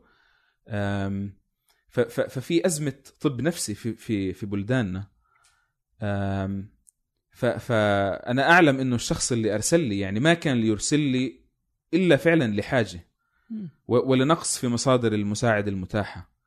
فموضوع مربك ومعقد يعني من من أكثر من ناحية. فهي أيضا طبقة أخرى من من من تعقيد الموضوع يعني. لكن وسائل التعامل معه أحاول مثلا بالكتابات العامة. أه، قد زعلت آه، زوجتك مرة؟ كيف؟ آه، زوجتك زعلت؟ من- زعلت من إيش؟ من إنك آه، تجي بهموم ولا لا؟ والله. أنا أنا محظوظ والله فيها محظوظ ببيان. لأسباب كثيرة ومن أهمها هاي ال- هاي النقطة. أم مع إني أحاول قدر الإمكان إني لا آتي بال- بالعمل إلى البيت يعني. مم. آه لكن آه يعني أحيانا أفعل. أحيانا يعني حالة معينة. طبعا ما ما ما بذكر تفاصيل ابدا يعني لاعتبارات يعني أخلاقية خصوصية مرضاي وكذا. لكن آه، يعني آتي بحالتي النفسية للبيت مش بتفاصيل يعني ما حدث. أحيانا بحزن أحيانا بصمت أحيانا وأنا شخص انطوائي فمش كثير الكلام أصلا يعني. فآتي بحالة نفسية معينة للبيت. لكن الحقيقة يعني استيعابها وتفهمها يعني آه، أنا فعلا محظوظ محظوظ يعني وغير قادر أعبر عن امتناني لبيان بال- بالكلام عن عن تفهمها. وعن عن الحقيقة نضجها نضجها الشخصي. يعني هي يعني بعيدة تخصصيا عن الطب النفسي. لكن أحيانا يعني افاجئ من من قدرتها على التقاط تعبير وجه معين. كلمة بتفلت مني آه، شيء سلوك معين. يعني مش بس إنها بتكون فاهم الهدف القريب لكلامي أو أو لفلتة لساني بتكون شايف ال- ال- الخطوة الثالثة والرابعة والخامسة بعد. إنه أنت في بدك كذا صح؟ ف... فبحس حالي منكشف أحيانا هذا الانكشاف الجميل يعني تجاه تجاه من تحب. وقدرتها حتى على تركي أحيانا يعني تسعدني جدا. إنه أنت عارف يعني ال... ال... الرجل والإيجو المبالغ فيه إنه ما, بدك تحكي مرات عن عن تعبك عن إرهاقك عن يعني عدم راحتك النفسية لأي سبب. وكل ما تريد هو أن يعني تترك ل... ل... لمعالجة الأشياء يعني وحدك. ف... فأنا يعني بسمع عن عن الزوجات يعني وتذمرهم من من صمت أزواجهم وانه بسألك إيش صار اليوم ما بتحكي وكذا و... لكن قدرتها على احتمال صمتي أنا يعني اجلها أجلها جدا على على هاي القدرة. غير غير اتساعها الشخصي اتساع اتساع نفسها واتساع روحها. وقدرتها على على استيعابي.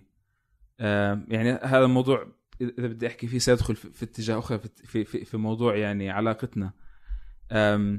يعني أنا وهذا شيء صعب علي يعني صعب على على كل اعتبارات الإيجو إني أحكيه يعني. لكن اكتشفت انه زوجتي أنضج مني نفسيا. وهذا كان اكتشاف آه، يعني صعب وجميل في, ال- في الوقت نفسه. يعني بعض بعض بعض نرجسيتي آه، تعاملت معاه بذكاء هائل. آه، بعض الدفاعات النفسية استوعبتها وروضتها. يعني أضرب لك مثال بسيط. أنا. واحد من من أكثر دفاعات النفسية استخداما اللي هو إنه مثلا عندي تصور عن نفسي إني شخص منظم جدا. وهذا إلى حد بعيد حقيقة. يعني شخص منظم بعرف اشيائي وين يومي منظم وقتي منظم مهامي منظمة. فعلى قدر عالي من التنظيم الذاتي. هاي حقيقة بس أظن إني أظن إني منظم أكثر مما أنا عليه بشوي. فمثلا إذا بفقد شيء شيء معين مثلا ضاع أو كذا اتجاه عقلي مباشرة إني بتهم زوجتي. إنها هي المسؤولة. وهذا في أول زواجنا. طبعا كانت تأخذني على محمل الجد. إنه مثلا مش لاقي الشيء الفلاني؟ ف بيان وين أوه كذا مسكينة بيان الله. و... ف... وين كذا. فهي بطبيعه الحال. ما ما بعرف. لا أنا متأكد إنك جيت على الغرفة وأنت بترتبي وأخذت الورقة الفلانية أو كذا. في الأول كانت تتضايق يعني. وطبعا أنا دائما بكتشف إنه أنا ال... يعني في 99% من الحالات بكتشف إنه أنا اللي حاط الشيء في المكان الغلط أو ناسي وينه أو أو أو. وبروح يعني زي الولد الصغير اللي اللي عامل عملي يعني بعتذر لها ب وأنا يعني منكس الرأس يعني يعني و- و- وذيلي يعني بين بين ساقي.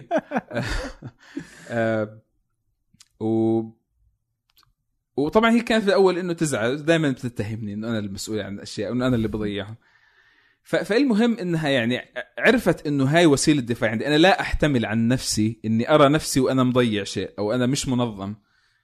فحتى أتخلص من عبء هذا الموضوع لازم أرميه على شخص آخر. تمام؟ فهي طبعا الشخص ال- الأقرب اللي ممكن أرمي عليه هذا الشيء. فصارت بعد فترة بسيطة يعني من زواجنا بيان وين المفتاح؟ ما ما بعرف. لا أنا متأكد إنك أنت اللي ضيعتيه ممكن أكون ضيعته شو رأيك تدور عليه؟ فتستوعبني تمتصني. فأروح أدور على المفتاح والاقيه فبطلت تأخذني على محمل الجد يعني بهذه النقطة. فهذا مثال بسيط يعني وفي أشياء أكثر يعني إنها يعني في في عند كل إنسان يعني قدر قدر من النرجسية وأنا لي حظ يعني من ذلك بطبيعة الحال يعني. فاستوعبتها و بدون أي معرفة علمية في الطب النفسي ولا شيء يعني ب... ب... يعني باتساعها وبحبها لي فقط يعني. آه، استطاعت إنها تستوعبها تمتصها وحتى في بعض الأحيان توجهها في اتجاهات في اتجاهات جيدة.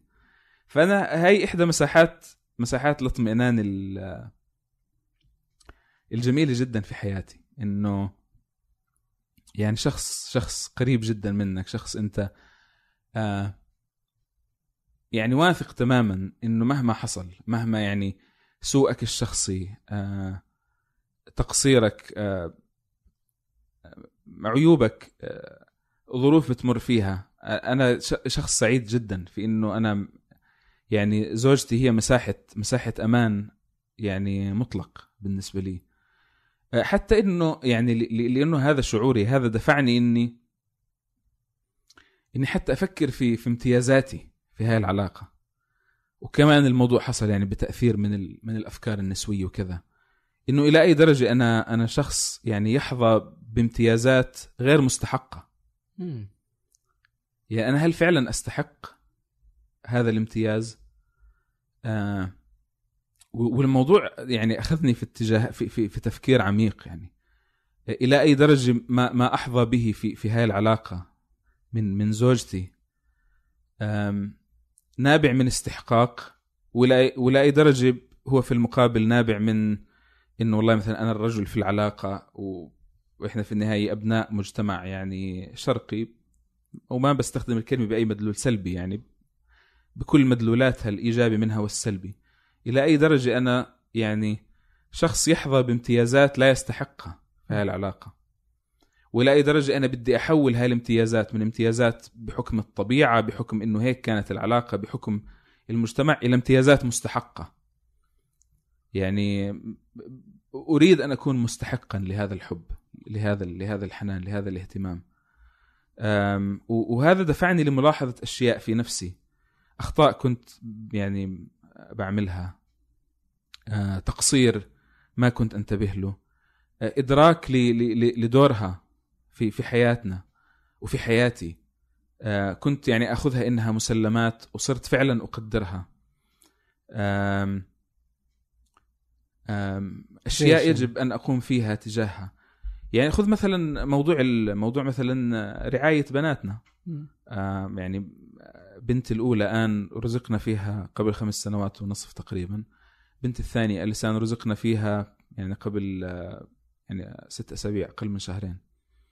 آم، يعني آه، يعني ألاحظ ألاحظ يعني ال- ال- الفرق في إدراكي لقدر تعبها ومعاناتها. وعظمة الدور اللي بتقوم فيه مع لسان أكثر بكثير من قدرتي على على ملاحظته مع آن. أم، يعني في في يعني أنا يعني عندي موقف متحفظ كثير على كل كل منظومة النسوية يعني. بس في عند النسويات شيء شيء لطيف بسموه mansplaining أو اللي هو ال man explaining انه أنت كرجل بتفسر للنساء تفترض إنه النساء في أشياء ما بيفهموها. فيعني لو كان اللي أمامك رجل لما كنت يعني تفترض إنهم ما بيعرفوها. فإنه أنت كرجل دائما تفسر أشياء بديهية للنساء هم بيعرفوها. فانت تكون مثلا مع- آن إنه آن بطبيعة الحال طفلي وبتبكي. فبتيجي أنت يعني ال- الزوج يعني ال- الذكي يعني الفلت اللي فاهم الموضوع. تسأل رد أعطيها. إيش اسال الذكي يعني؟ يعني بطبيعة الحال يعني إما بتكون رضعتها بس مع ذلك ما زالت تبكي. أو إنه يعني أنت مش مش حتعرف أم مش مش حتيجي. آه والله سبحان الله والله يعني لولا أوه. إنك ذكرتني بموضوع إني ارضعها لكنت أنا ناسي الموضوع تماما. ف فكنت أنتبه لأشياء فعلا تتصرف كرجل مرات. ب... بتحكي بدهيات ما إلها داعي. بتعجز عن عن رؤية تفاصيل في في معاناة زوجتك في في موضوع الأولاد في موضوع التربية. آه تفاصيل شاقة. آه واضح إن عندك امتعاض أصلا من النسوية يعني. طب والله ما إحنا مبسوطين وبنتكلم بأشياء لطيفة وأشياء ما بتعمل مشاكل. بس يعني إيش جاب النسوية؟ النسوية. لا لا بس أنت كتبت مرة إنه صعوبة الحديث عن عن قضايا المراه العربية. المرتبطة يعني بال تبدأ من أبسط مستويات الحديث. صحيح. شلون؟ يعني شوف يعني اولا في في المشكلة اللي النسويات مش لأنهم النسويات بيحكوها إنها صارت مشكلة بس إنه هي أنا رجل. في النهاية في النهاية أنا رجل. إيه. يعني حدود قدرتي على على مش إنه أنا برضه ضد التطرف النسوي إنه لأ انت إنت كرجل دورك بس تسمع. ما ما مش مفروض يكون لك رأي في, في قضايا المرأة. أصلا يعني هاي الفكرة هي هي إضعاف للمرأة مش تقوية لها يعني لما لما يكون أنا قضاياي أنا يعني للآخرين رأي فيها هذا مؤشر على قوة سلطتي وحضوري. يعني ليش مثلا رئيس الدولة ما بنفع إنه يجي رئيس الدولة يقول يا جماعة أنا رئيس الدولة أنا هاي هاي هاي سياستي ما لكم علاقة. لأنه حدود سلطتك وحدود آه نتائج أفعالك ونمط حياتك مش مرتبطة فيك وحدك وإنما تعود على المجتمع ككل. فلما إحنا كرجال يكون لنا رأي في قضايا المرأة هذا مش استيلاء على المرأة وتجربتها ولا استحواذ عليها ولا فرض سلطة عليها مع إنه ممكن إنه يتلبس بشيء من هذا يكثر أو يقل. لكن إنه كونك رجل أو إنه يكون للآخرين غير المرأة قول في قضايا المرأة هذا مؤشر على أهمية حضور المرأة. ف, ف, ف يعني آه، أنا أشجع ال... وأتمنى إنه يعني ال... ال... النساء يتعاملوا مع هذا الموضوع باعتباره مؤشر على قوة على قوة حضورهم. مش على إنه رغبة من الرجال في السيطرة عليهم. في في بعد سيطرة وهذا يعني إيش إيش أصلا تاريخ الفلسفات والتنظيمات الاجتماعية كلها غير إنه هي إيجاد أشكال من الضبط للتعامل مع مشاكل معينة وينضبط فيها الرجل والمراه بمقادير مختلفة يعني. فهي فكرة الضبط الاجتماعي وفكرة السلطة هي فكرة موجودة تتخلل أي شكل من التنظيم الاجتماعي. مش مش مش بالإمكان التفكير في في منظومة اجتماعية بدون بدون بدون هذا المفهوم يعني اطلاقا. آه لكن في ظل ذلك كله من المهم إني أتنبه إني رجل. يعني بالتالي بقدرتي على إني فهم هاي التجربة من آه من داخلها مستحيل. لكن أنا قادر إني أسمع قادر إني أفهم آه، أحاول أفهم على الأقل. فلذلك المفروض انه الخطوة التالية بعد إنه طب أنتم رجال وإحنا نساء إنه إنه يكون أوكي طيب إحنا رجال مهتمين. إحنا رجال نريد أن نسمع. تمام؟ فالحل مش إنه إحنا نساء معناته لن تفهمونا. طب ما يمكن أقول الشيء نفسه. إحنا رجال شو ممكن أن تفهموا إحنا بطبعنا منفلتين وما بنحب أي شكل من الضبط وبالتالي كل منظومة الأسرة هاي ضد مصالحنا. فبالتالي أوكي بدنا نشبع رغباتنا بطرق أخرى. ما ما بدنا كل كل الالتزام الأسري هذا. وأنتم مستحيل تفهمونا.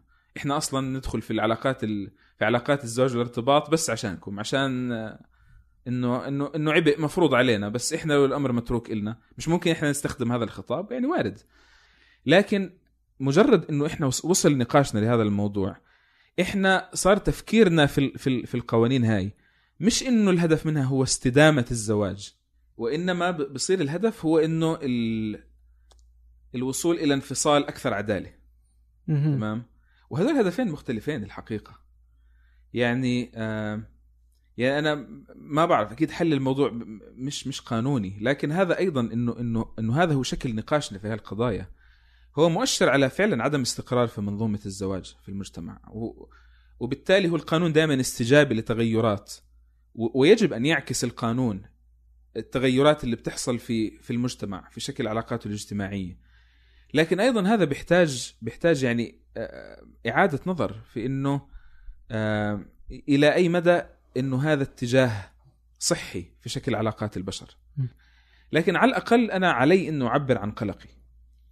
من إنه من من إنه هذا هذا الاتجاه اللي اللي بيذهب له تفكيرنا في كيف نجعل منظومة الأسرة أكثر عدالة.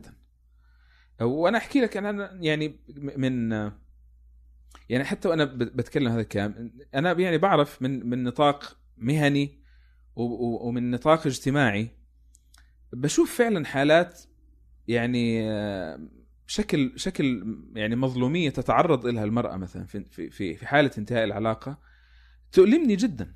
شيء يعني يعني ما ما بعرف يعني يؤلمني جدا لكن في الوقت نفسه أنا أشك في قدرة القوانين على إصلاحه. إنه إنه المدخل لإصلاحه قانوني. يعني أيضا الموضوع كمان مرتبط في الرجل إنه طيب يعني آه أيضا في شيء بتغير على مستوى العالم في الرجال. شلون؟ إنه الرجال آه يعني آه إذا إذا بتأخذ مثلا الرجال في الغرب على الرجال قدرتهم على على الكسب المادي تتراجع. آه نجاحهم الأكاديمي يتراجع. الرجال أكثر انتحارا الرجال آه أكثر آه تعرضا مثلا للهوم للهوملسنس في أمريكا بصيروا مشردين أكثر من النساء. آه فالرجال أيضا مأزومين. يعني الموضوع مش مش فقط أزمة إنه إنه إنه المرأة تأخذ حقوق أكثر أو إنه المرأة القانون ينصفها أكثر. أيضا في في شيء معين في تنشئة الرجال في المجتمع يجعلهم أقل مسؤولية أقل وفاء أقل أقل قدرات. وهذا شيء عام. يعني يعني الرجال إذا بدنا نحطها إذا نحكيها بتعبير يعني ما بعرف لأي درجة شعبوي إنه الرجال لم يعودوا يملؤون عيون النساء بالقدر اللي كانوا عليه. آه وهذا هذا شيء يعني crisis of masculinity أو أزمة الذكورة في في الغرب يعني موضوع مطروح وبيستجيبوا له مفكرين وفلاسفة وعلماء نفس إنه في شيء معين يبدو في في تنشئة الرجال أو تنشئة الأطفال الذكور أو في طريقة تعامل المجتمع معهم حشرهم في في زاوية معينة. حد من قدراتهم جعلهم أكثر إن يعني أقل انجازا أكثر اتكالية. وبصراحة أحكي لك أنا أحيانا بطلع على السوشيال ميديا العربية. يعني بشوف ال ال ال النساء مثلا في كثير من الأحيان أكثر وضوحا أكثر قدرة على التعبير عما بداخلهم شخصياتهم أقوى. لكن في كثير من الأحيان الرجال لا, لا, لا لون ولا طعم ولا رائحة. فالأزمة تنتقل لمجتمعاتنا. إنه هل هل فعلا هناك في في مأزق عند الرجل قدرة الرجل على إنه يملأ عين المرأة وبالتالي موضوع الانفصال عم بيزيد آه، رغبة المرأة أصلا في الارتباط برجل تقل إيش تداخل ال social media مع هذا الموضوع باعتبارها مجتمع بديل عن المجتمع التقليدي أو عن أو عن حتى مجتمع الارتباط. يعني في في مسلسل يعني جديد جديد جدا في أمريكا You اسمه. بيطرح هذا الموضوع بشكل يعني شديد الوضوح إنه أزمة الرجل في في في في عالم ال feminism أو ما بعد ال feminism كيف يعني رجل يبذل كل جهده من أجل الوصول إلى إلى شكل من الحياة العاطفية لكن بينتهي في المطاف إنه هو يعني شخص عدواني ابيوسف ف يعني أدعو أدعو الناس إنها إنها تشوفه عشان موجود على نتفلكس موجود على نتفلكس آه، وعشان عشان يعني أفق تفكيري في هذا الموضوع يعني يكون يكون شوي أكثر وضوحا. لكن في سياق ذلك كله أنا اكتشفت ان لما بتحدث عن مواضيع النسويه أنا بتحدث في ذهني بدرجة أكبر المجتمع الأمريكي. وهذا شيء انتبهت له يعني مؤخرا و... و... ويعني يعني أجد نفسي إني برد على النسوية في الغرب أو أو عندي مشكلة مع النسوية في الغرب. لكن إحنا في في مجتمعاتنا يعني في بعض الأشياء الأساسية جدا المتعلقة بالمرأة ما حليناها. يعني هي موجة النضال للنسوه الأولى الأشياء المتعلقة بالحقوق القانونية في أبسط أشكالها. حقوق التملك حقوق منح الجنسية للأبناء. يعني في بعض البلدان العربية مثلا إذا بدك تتزوج إذا أنت مثلا مش من تلك الدولة وبدك تتزوج امرأة من تلك الدولة بدك موافقة مثلا من وزارة الداخلية. يعني مثلا ما, ما في ولاية للمرأة على انها تتزوج أجنبي وكأنها هاي المرأة بنت الدولة يعني. آه إحنا عندنا في السعودية اثنين لا الرجل ولا المرأة يقدر يتزوج في الخارج إلا بموافقة الدولة. طيب هذا شكل من العدالة اذا آه أوكي. آه ف ف ف فهذا موضوع إنه يعني هاي هاي ولاية أساسية على على يعني إيش إيش أنا قلت لك في فيما يتعلق في الدولة والفرد أنا ليبرالي إلى ابعد حد. مم. تمام؟ المجتمع شأن آخر. المجتمع من حقه إنه يحافظ على تماسكه بوسائل الحوار بوسائل ال- ال- النقاش الاجتماعي والدين مكون أساسي يرى إنه ضابط لا يرى إنه ضابط هذا موضوع آخر. لكن في بتصير أزمة لما لما يصير التحكم يعني جاي من مساحة الدولة. إنه إحنا هذا مش مش في مصلحتنا كعرب إنه يكون الدولة تضبط اي أي حدا فينا. لأنه مآلات الموضوع الاستبدادية يعني مخيفة ومرعبة. ف فاذا خرج الموضوع من نطاق الدولة الاجتماعية ممكن يكون نقاش يعني كبير في في الموضوع. لكن لكن فعلا في قدر من ال- في في مجتمعاتنا العربية قدر من الحقوق الأساسية المرتبطة بالمرأة قانونيا. لسه ما أنجزناها. فبالتالي هذا أيضا محذور. أنا وأنا بتكلم في هالقضايا علي إني دائما يعني أحتفظ فيه في ذهني وفي وفي وفي كلامي. إنه لأي درجة أنت قانونيا في فيما يتعلق في حقوق المرأة زي ما قلت في التعليم في الصحة في ولايتها على أبنائها فيما يتعلق مثلا برعايتهم صحيا. يعني بعض البلدان إنه مش من حق المرأة إنها توافق على العلاج هي مسألة الرجل. ممكن مثلا ال- ال- الرجل يروح على المطار مثلا مع ابنه بده يسافر وعادي ما حد بيسأل أي سؤال. إذا الأم لازم يكون في موافقة من الأب. طب افرض الأب ماخذ الابن ورايح على مكان طيب مش مش الأم لها حق في ابنها كمان؟ فقانونيا في في. كثير تفاصيل في كثير أشياء بحاجة إلى يعني نفض من من البداية. لكن أيضا من الجيد إنه يظل في أفق تفكيرنا إنه إلى أين تتجه مآلات الأمور؟ وين وين الأشياء يعني ممكن إنها تذهب في هذا السياق؟ وإذا يعني بدي أقول نقطة أيضا في في هذا الموضوع. النسوية بشكلها اللي قالت فيه في الغرب هي هي واقعة في تناقض غير ممكن حله. بخليه بخلي موضوع النسوية هو مأزق يعني هي حفرة كل ما تكلمت فيها أكثر بتزيدها عمقا بدل ما بدل ما أنت بتطلع منها. اللي هو هذا التناقض ما بين إنه هل النسوية هي دعوة مساواة أم هي دعوة خصوصية؟ بمعنى إنه هل ال- النضال النسوي هو نضال تساوي بين الرجال والنساء أمام القانون أمام السوق أمام مؤسسات المجتمع المختلفة؟ ولا هو دعوة للاعتراف بخصوصية المرأة وبالتالي دعوة للتعامل معها بتمييز تفضيلي؟ مم. تمام. يعني هذا هذا نقاش مهم خوضه. أم، لأنه إذا إذا كان ال- الموضوع موضوع مساواة بنتقل الموضوع ل- ل- لشكل من التعقيد. إنه طب النسويات أو في شكل من الخطاب ال- الوضع الحالي الموجود في المجتمع نتاج عقود طويلة من اللا عداله فبالتالي انت انت ما بينفع تحكي لي إنه والله مثلا هيو البرلمان موجود وفي ديمقراطية وبالتالي إذا بدهم الناس ينتخبوا نساء النساء تترشح وحسب ما النساء حسب عدد النساء اللي ينتخبوا بصير في تمثيل للنساء في البرلمان. في نساء بحكي لك لا هذا ما بنفع في أصلا صورة عند المجتمع سلبية عن وجود المرأة في البرلمان فبالتالي لازم يكون في كوتا. تمام؟ فإنه في نوع من الامتياز التفضيلي من أجل ان نوصل لشكل. طب okay إيش شكل المساواة اللي بدنا إياه؟ 50% 50% طيب بلكي مش 50% من النساء عندهم اهتمام إنهم يصيروا في البرلمان. بلكي بلكي همومهم مش سياسية. أليس هذا شكل من افتراض من بعض النساء لما ينبغي أن يكون عليه وضع المرأة في المجتمع؟ طب مش ممكن المرأة تمارس استبداد على المرأة أيضا. طب هذا وارد.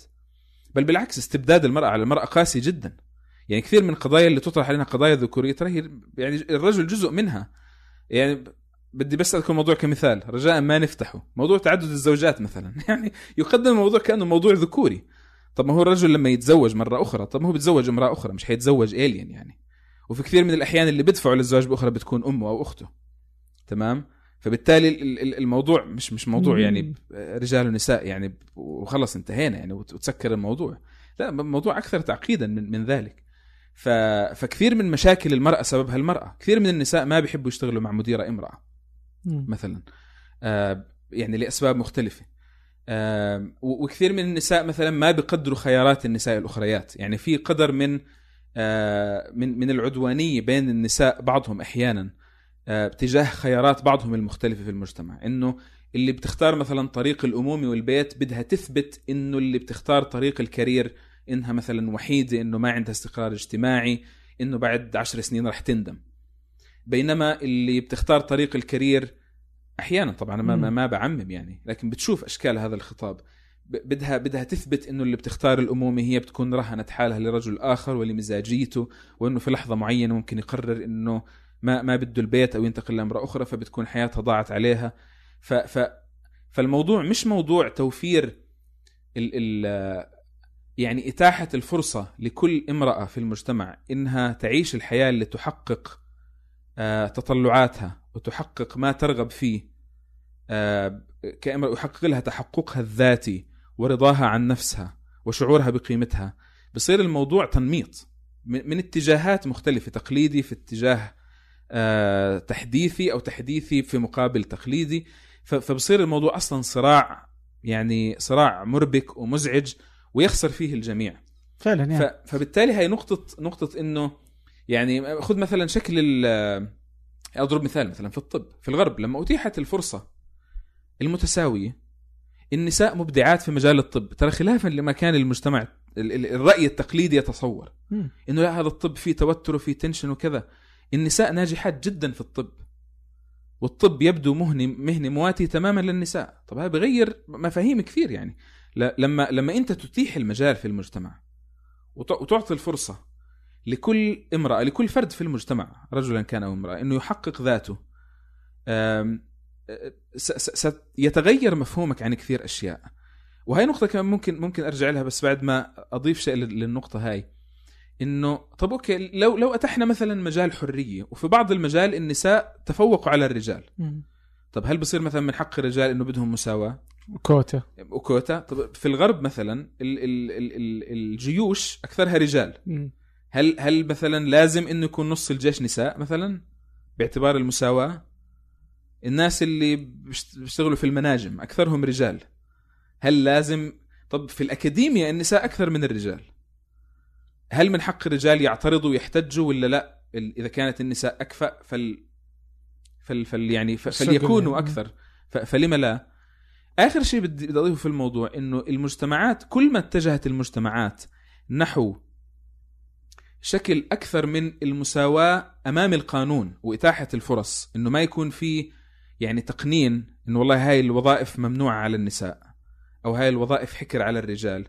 كل ما المجتمع كان ايجاليتيريان أكثر أو كان مجتمع مساواة كل ما المج... طبعا ما في مجتمعات مساواة المساواة أصلا مفهوم يعني مفهوم مطلق صعب تحديده. لكن كل ما اتجهت المجتمعات نحو مساواة أكثر ونحو إتاحة فرص متساوية بقدر أكبر وهذا شيء أظهرته دراسات متنوعة ومتعددة وشارك فيها آلاف الرجال والنساء. تنزع الفروقات الشخصية بين الرجال والنساء إنها تتسع مش تضيق. مم. أها. وإنه الاختلاف في المهن اللي بيختاروها الرجال والنساء تتسع مش تضيق. تمام؟ يعني هذا مخالف للي نظرية النسوية بتصوره كانت. إنه أنت إذا بتعطي إذا بتفتح أنت المجال للنساء يعملوا اللي بدهم إياه يدرسوا اللي بدهم إياه آه، يعملوا في المجال اللي بدهم إياه. فالأغلب إنه تصل إلى حالة من التساوي أكثر إنه تروح مثلا على مجال زي ال IT مثلا اللي هو في في dominance رجالي واضح تمام؟ في هيمنة رجال أها ستصل فيه الأمور إلى تساوي أو شكل قريب من التساوي تمام؟ آه وإنه في في في الفروقات بين الشخصيات بين شخصية الرجل والمرأة. س س ستؤول الأمور لأنه ال gender roles هاي ادوار ال ال الأدوار اللي المجتمعات آه تتوقعها من الجنسين ستصبح أكثر سيولة. مم. فإنه الرجل هو اللي مثلا بصلح الكرسي بينما المرأة هي اللي بتعمل ال pancakes في المطبخ والرجل هو اللي بروح بيشتغل مهندس بينما المرأة بتروح تشتغل ممرضة. إنه هاي الفروق ستقل. مم. ستجد رجال ممرضين أكثر ونساء مهندسات أكثر. تمام؟ هيك كانت هيك كان التوقع. لكن أكثر المجتمعات egalitarian اللي بنعرفها المجتمعات ال- الإسكندنافية. صحيح. ال- ال- الأمور فيها أخذت منحى مختلف. الفروق بين الرجال والنساء شخصيا بتزيد. مم. يعني النساء بتصير أكثر تعاطفا أكثر empathy آه اللي هي يعني trait أو صفة في الشخصية موجودة في النساء في كل المجتمعات أكثر بشوي من الرجال لكن في مجتمعات المساواة بتزيد. تمام؟ آه اتجاه الرجال نحو الأشياء في المهن زي مثلا الهندسة الرياضيات ال IT واتجاه النساء نحو الأشخاص زي ال nursing ال- ال- التمريض والتعليم آه، وال- والأشياء الشبيهة أو إنها مثلا تكون ال front person في الشركة انها هي الشخص اللي بتعامل مع العملاء وكذا. نزوع الرجال نحو الأشياء ونزوع النساء نحو الأشخاص زاد ما قل. تمام؟ ف فهذا قد يكون مؤشر إنه طبعا التفسيرات تختلف لكن قد يكون مؤشر إنه إذا أتيحت الفرص للجميع ما بيعود في عبء الإثبات. إنه لا أنا امرأة ممكن أصير طبعا ممكن تصير طبيبة ممكن تصير nuclear physicist ممكن تصير رئيسة ممكن تصير أي شيء لأنه النساء مش مش مش هوموجنس مش مش مش قالب واحد. يعني في في النساء يعني على في في فروق شخصية بين الرجال والنساء إذا بتأخذهم كافرج كمتوسط لكن في كل صفة نفسية في نساء أعلى من كثير من الرجال. فأكيد يعني حتى اني أنا أشعر بال- بال- بالغباء وأنا أقول هاي المعلومة إنها شيء بدهي إنه أكيد كثير من النساء أنجح كرئيس دوله من كثير من الرجال. وكثير من النساء أنجح ك nuclear physicist من كثير من الرجال. تمام؟ وكثير من الرجال أنجح كممرضين من كثير من النساء أو أنجح كمعلمين لصف أول من كثير من النساء. تمام؟ ف لكن إذا أنت بتتيح المجال لكل شخص في المجتمع إنه يسير في اتجاه شغفه وطموحاته بدون أي شكل من الضغط بجوز أي بدون أي شكل من التقنين هاي الفروقات بين الرجال والنساء تنزع إلى أن تتسع مش تضيق. يصبح الرجال والنساء أكثر تمايزا مش أكثر تشابها. واختياراتهم المهنية تنزع إنها تصبح أكثر آه، اختلافا مش أكثر تشابها. فهي هي هي خلطه أفكاري بخصوص النسوية. أنا عارف ما ما حكيت يعني لا لا بالعكس كلام جميل. بس يعني مثلا يعني هو هو الفكرة هو, هو يعني ممكن الدراسات تثبت ذلك ممكن مم. ايا يكن يعني. وال- والفروقات اللي الناس دائما تقولها هي إنه المرأة مثلا بتميل إلى التمريض التعليم شلون الرجال شلون؟ إنه هذه كلها يعني في ناس يعني وانك اذا تركت الحرية اليوم للخيارات إنه هذه هي الخيارات المتوقعة. لكن إنه اللي في ناس تشوفه من الطرف من الطرف الآخر هو انه إنه هذه لأنه ربيوا على هذا. تمام. نشأوا في ثقافة تقول إنه كذا. ومن ثم يعني تعرف إنه الرجل خلاص يجب إنك تكون أنت رجل. والمرأة يجب إنك تكون أنت مرأة. بينما ما في فروقات بين الأنثى والذكر جميل. يعني. جميل. وإنما إنه هذه فروقات كذا أصبحت فيما بعد بهذا الشكل لأنه. آه العالم كذا يعيش يعني عاش على هذه الثقافة مهم. وما أن تتغير الثقافة إلا من جيل إلى آخر يصبح الوضع مختلف تماما يعني. تمام هاي هذا هذا أقوى نقد لهي الدراسات طبعا آه، خلينا نتفق إنه الأرقام واضحة. إنه الأشياء تتجه في هذا الاتجاه يعني لما يصير المجتمع أكثر مساواة الفروق الشخصية تزيد والفروق في, في الاتجاهات نحو الوظائف تزيد مش. تقل تمام؟ فمهم إنه إحنا نعرف ان بنتكلم عن أرقام. الآن التفسير خلينا نشوف.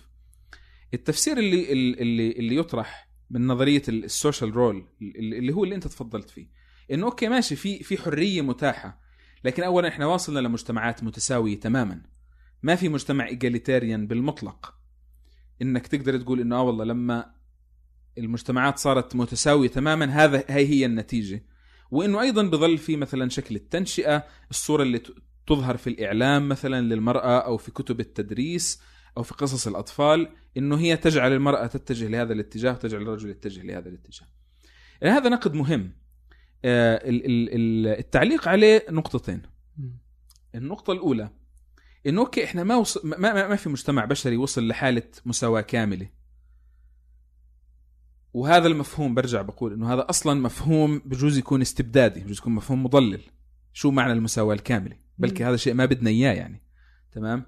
إيه، خلينا على الأقل على نقطة إنه شيء صعب قياسه. لكن على الأقل أنت الترند بعطيك وين اتجاه الأمور بعطيك مؤشر. تمام؟ إنه أوكي ماشي لما نوصل لمجتمع المساواة الكاملة راح يصبح الرجل والمرأة متشابهين تماما. لكن هذا يفترض أو أو يتطلب إنه لو إحنا وصلنا لمجتمع 50% من المساواة إنه تكون بلشت تشوف آثار بهذاك الاتجاه. صح؟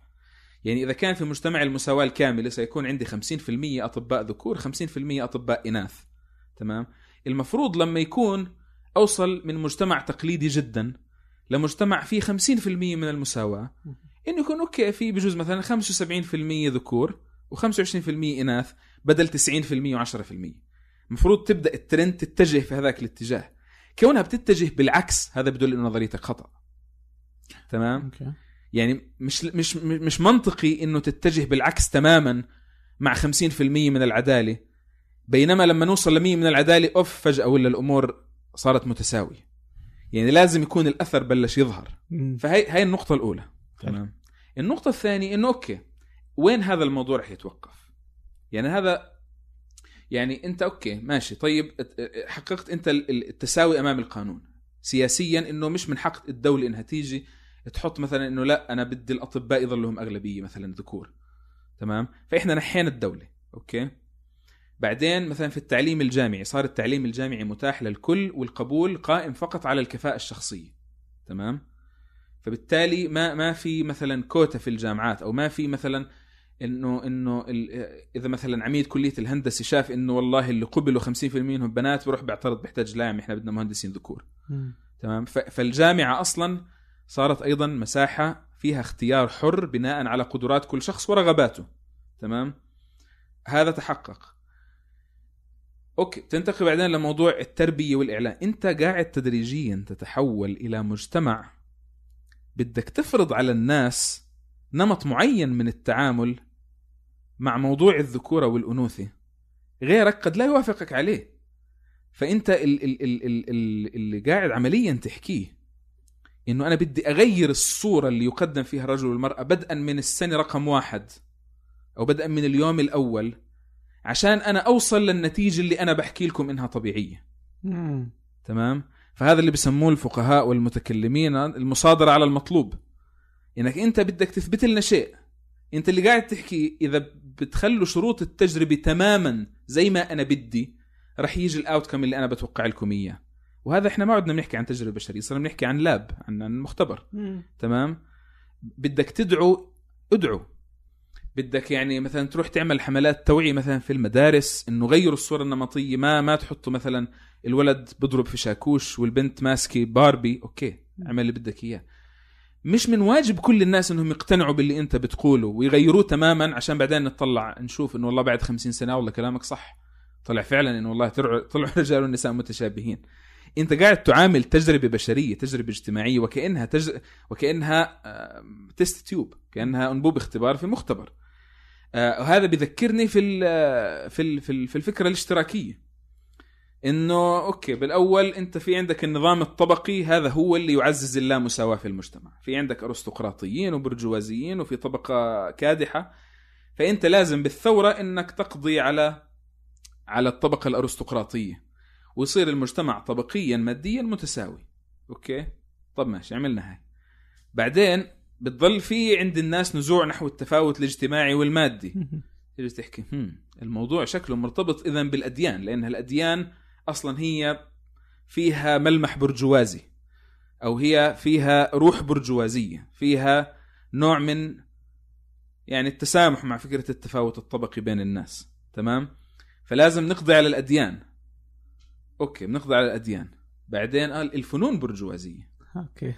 فلازم إحنا نقضي على الفنون. بعدين أصلا الآباء اللي موجودين حاليا عندهم بقايا من تفكير برجوازي. فإحنا عشان نوصل للمجتمع البروليتاري لازم نجيب الأطفال و... نعزلهم. و... ونعزلهم حتى يكونوا بمعزل عن أي مؤثرات. يعني واضح واضح من من يعني من عشر أميال قبل ما توصل لهناك إنك أنت ماشي في اتجاه سيء إيه. في اتجاه مش منطقي. يعني نتحدث عن مجتمع نفترض مجتمع حر مفتوح الأشياء فيه تخضع للنقاش. يعني عشان أضرب لك مثال إنه يعني من فترة شفت شخص إنه الشخص vegan متحمس تمام؟ فيعني كان بيتكلم بفخر عن إنه هو يأس من الآباء يأس من ال adults في المجتمع.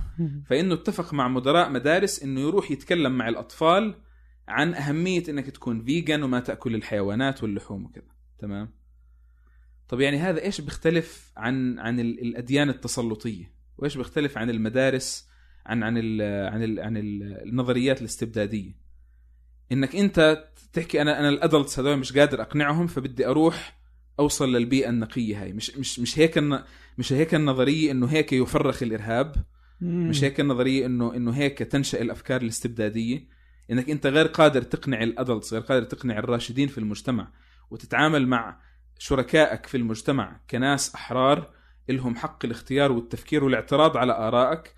ف... فأنت بتروح بدك تستهدف تستهدف فئات بجوز ما عندها الملكات العقلية ما عندها التجربة ما عندها القدرة على إنها آه إنها إنها تنقد فكرك إنها تنقد انها تنقد فكرتك.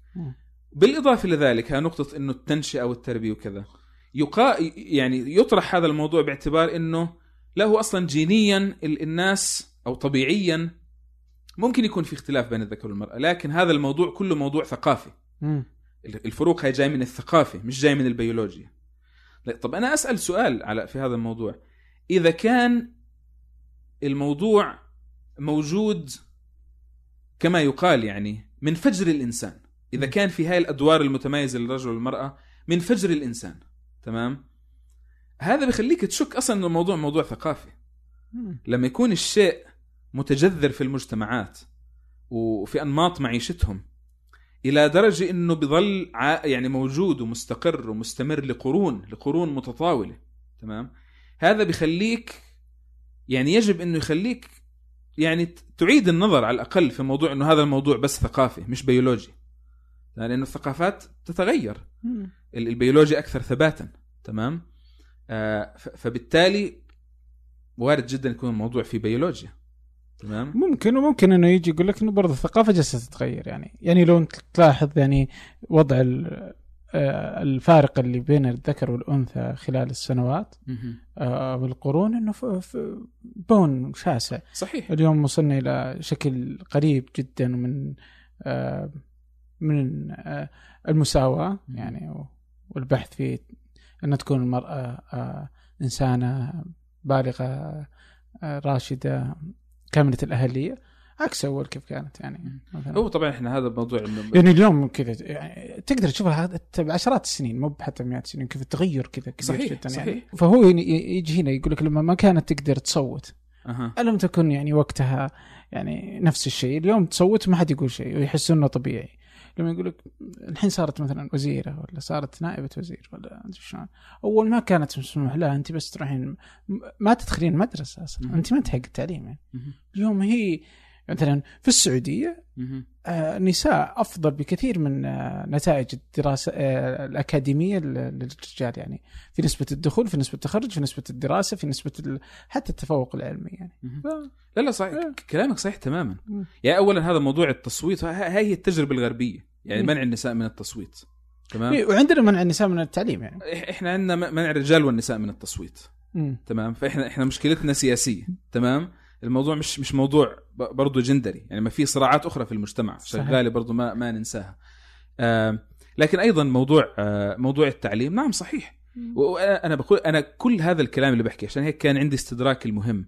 إنه أنا بتكلم و90% في ذهني شكل ما آلت إليه الأمور في الغرب لأنه هذا المجتمع اللي. أنا عرفت هاي النقاشات فيه واللي يعني شكل علاقتي فيه واضح ومباشر في, آخر خمس سنوات من حياتي ف, ف, ف يعني أتمنى إنه يظل هذا التحفظ في البال فيما يتعلق في في مجتمعاتنا وإنه أمامنا مسيرة طويلة من النضال بشكله القانوني التعليمي الصحي ال- الاجتماعي لحتى إنه يعني نصل حتى إن- إنه تصبح الأشياء اللي أنا بتكلم عنها حاليا الآن مشاكلنا. تمام؟ آه، لكن برضو النظر إلها باعتبارها مآل محتمل شيء مفيد. إنه. إنه خلينا نفكر فيها. خلينا نشوف وين الأمور راح تتجه. زي ما زي ما قلت لك يعني في بعض ال- في بعض الأشياء لو أتيحت الفرصة التعليم الم- ال- المتساوي والعادل التمثيل السياسي ال- المتساوي والعادل تمام؟ لو كل هاي الأشياء أتيحت ويجب إتاحتها. المفروض بعديها نقف ونتأمل كيف شكل المجتمع يتجه. تمام؟ وهذا اللي هي الدراسات في الغرب تحاول انها إنها تصل له إنه إذا كانت والله هاي إذا كانت إتاحة ال- ال- الفرص بشكل كامل تذهب في الأشياء باتجاه إنه الرجل والمرأة يصبحون أكثر تشابها من ناحية خياراتهم المهنية من ناحية شخصياتهم فأوكي بت هذا هذا شيء جيد. تمام؟ لكن إذا كانت تذهب في اتجاه إنه شخصياتهم تصبح أكثر تمايزا. بالتالي هذا المفروض يطرح سؤال إنه إلى أي مدى إحنا أصلا بال- بالمساواة المنهكة للمرأة؟ خليناها إنه يعني اضطررناها إنها تعمل أشياء كان من المفروض إنه المجتمع يسهلها عليها. يعني إذا كان مثلا المرأة عندها التعاطف اللي هو ال agreeableness وال extraversion اللي هي التوافقية وال- والانفتاحية في, في, تكوين الشخصية. إذا كان عند المرأة أكثر من الرجل وإذا كان هذا مرتبط في جزء أساسي منه في موضوع الأولاد في موضوع الإنجاب. أنا مثلا الشكل اللي عشان يعني أطرح مثال لموضوع المساواة في مقابل في مقابل الخصوصية. هذا موضوع أنا مع إنه يعطى للمرأة فيه خصوصية هذا اللي ادعو له باعتبار كيف؟ يعني أنا مثلا درست طب. 18 سنة خلصت ثانوية بعديها بتدخل في كلية الطب. كلية الطب سبع سنوات تمام؟ آه ست سنوات وسنة امتياز بعديها 25 بعديها بدك تتخصص ثلاث سنوات أو أربع سنوات أو خمسة بعديها بدك تعمل تخصص فرعي. في مثلا في بلداننا العربية تركيز شديد جدا على فكرة إنه آه إنه يكون السي في تاعتك متصلة. بمعنى إنه أنت خلصت ثانوية ما ما انقطعت ابدا رحت دخلت كلية الطب. وبعدين بعد ما دخلت كلية الطب تخصصت وكذا. طيب إذا إذا كان إذا كان الفروق بين الشخصية اللي تظهرها المجتمعات الأكثر عدالة زي المجتمع الإسكندنافي تظهر لنا إنه المرأة عندها تعاطف أكثر وعندها agreeableness أكثر اللي هي صفات متوافقة مع مع موضوع الإنجاب ورعاية الأولاد. وإذا كان فعلا في نساء عندهم رغبة إنهم ينجبوا ويمروا بهذه التجربة. تمام؟ إلى أي درجة هذا النظام نظام القبول في المجتمع نظام القبول في كلية الطب ذكوري؟ ما ما يعطي المرأة فرصة إنه مثلا على الأقل مثلا بين كلية الطب وبين التخصص إنه إذا أنا مثلا مدير لبرنامج تخصص وجاءتني امرأة وهي في عندها سنتين انقطاع أه بسالها إنه في انقطاع في السي في عندك سنتين تحكي لي إنه والله آه، أنجبت ولد. ورعيت الولد كنت معاه في البيت. ما يعتبر هذا نقطة ضدها. تمام؟ هاي خصوصية إيجابية أنا معاها يعني ب... ب... هو يعتبر ضدها الآن؟ أه وارد جدا يعتبر ضدها. وارد جدا يعتبر ضدها. إنه أنت منقطع عن الطب لسنتين و آه، في في في بعض برامج القبول في ال في ال في في في الجامعات العربية في, في برامج التخصص تضطر المرأة إنها تعمل فحص حمل قبل ما تبلش قبل ما تبلش الإقامة. وإذا كان إذا كان موجب إذا كانت حامل بيمنعوها تبدأ. طب طب إيه إيه إيش في ذكورية أكثر من من من هذا السلوك؟ مم. إذا بدك تتعامل معها بمنطق مساواة منطق مساواة بارد وعقيم ممكن تقول إنه والله أنا يعني بدي يبلشوا عند التخصص مثلا عشر أطباء وأنا محتاج لهم العشرة معتمد عليهم العشرة. اذا إذا في إذا في على الأقل في السنة الأولى من من التخصص كنت حامل وبدك تاخذ إجازة شهرين أنا هذا رح يعطل فأنا والله مش مضطر بدي أخذ بدي أخذ رجل. مم. وبدي أخذ امرأة مش يعني مش حامل. تمييز يعني داخلي جوا التمييز تمام؟ آه بمنطق المساواة البارد ممكن يحكي لك آه أنا أنا مساواة. أنا هذا شرط للجميع وأنا مش قاعد أفضل عليك ذكر أنا جبت أنثى أخرى بدالك مش حامل. طب مش هذا تمييز؟ أوكي. فبالتالي آه يعني هو ال ال ال أنا أنا أظن ال ال السيناريو بجزء المثالي للأشياء. إنها النضالات النسوية. آه تحقق ما حققته الشيوعية والاشتراكية. اللي هو المجتمع المتساوي طبقيا تماما مش ممكن. المجتمع اللي الذكور والنساء فيه متماثلين مش ممكن. ولا هو مطلوب ولا مرغوب. بس الفرص ولكن ممكن.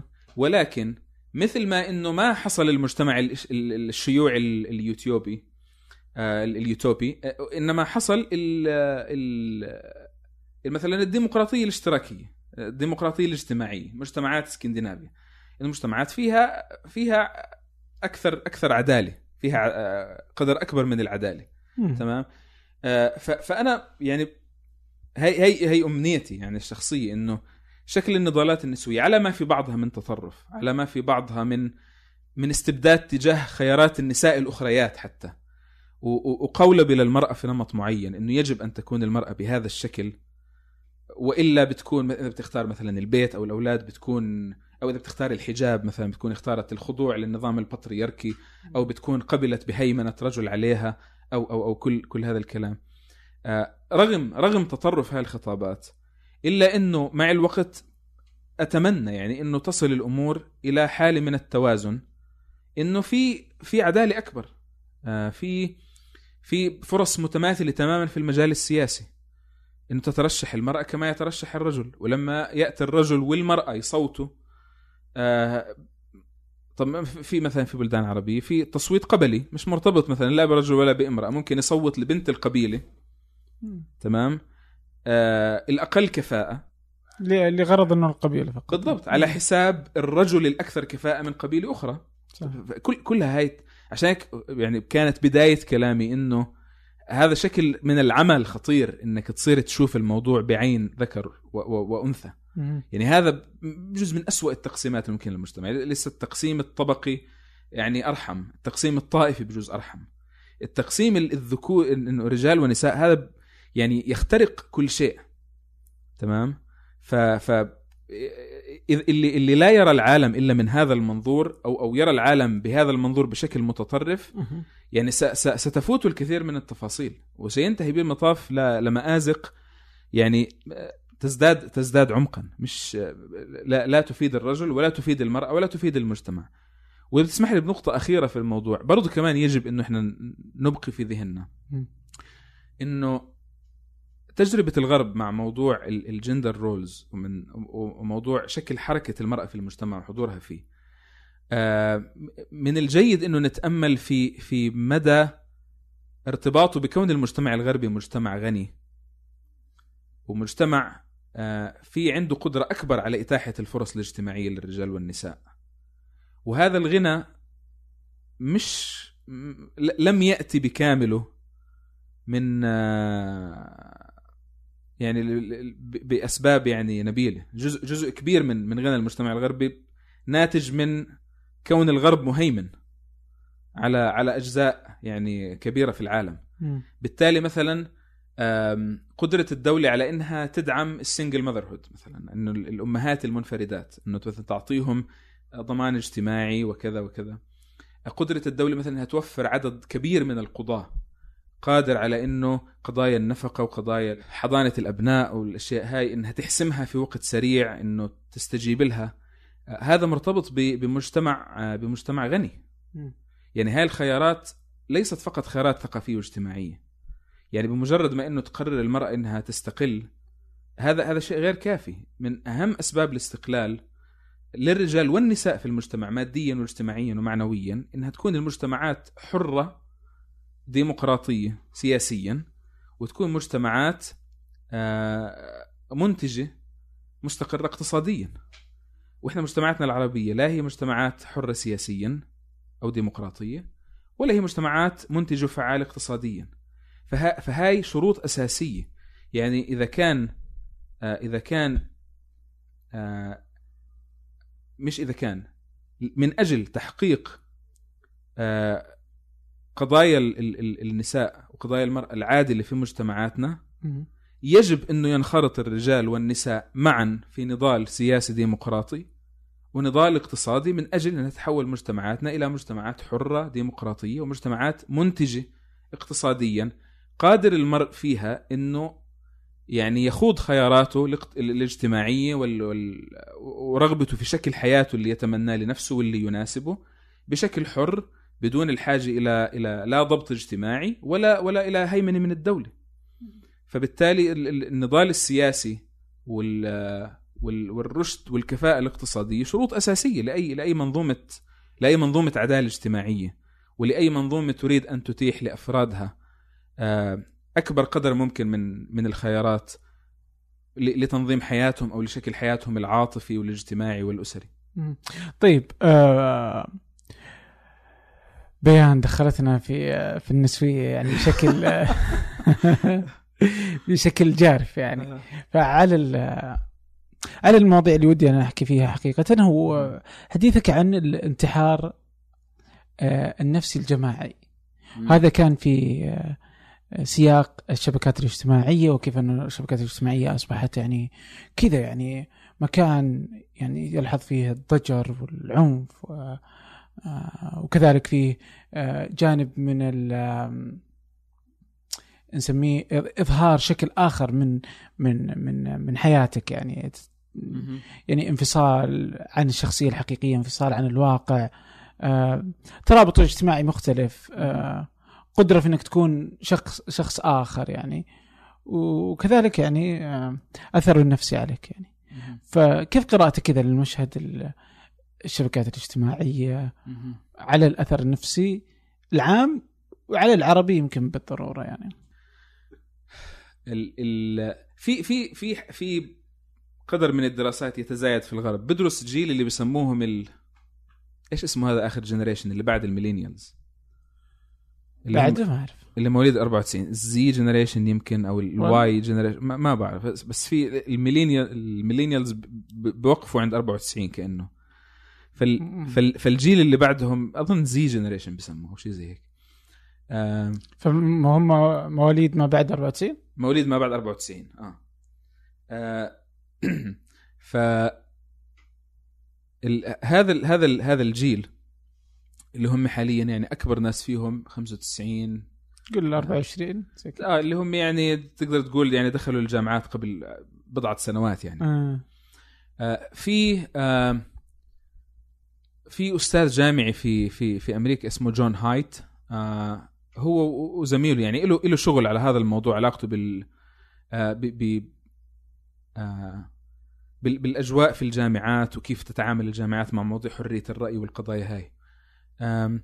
بذكر دائما بركز على إنه في تصاعد آه، في نسب الانتحار وفي نسب ال- الأذى الذاتي أو ال self-inflicted injury اللي هو زي مثلا ال ال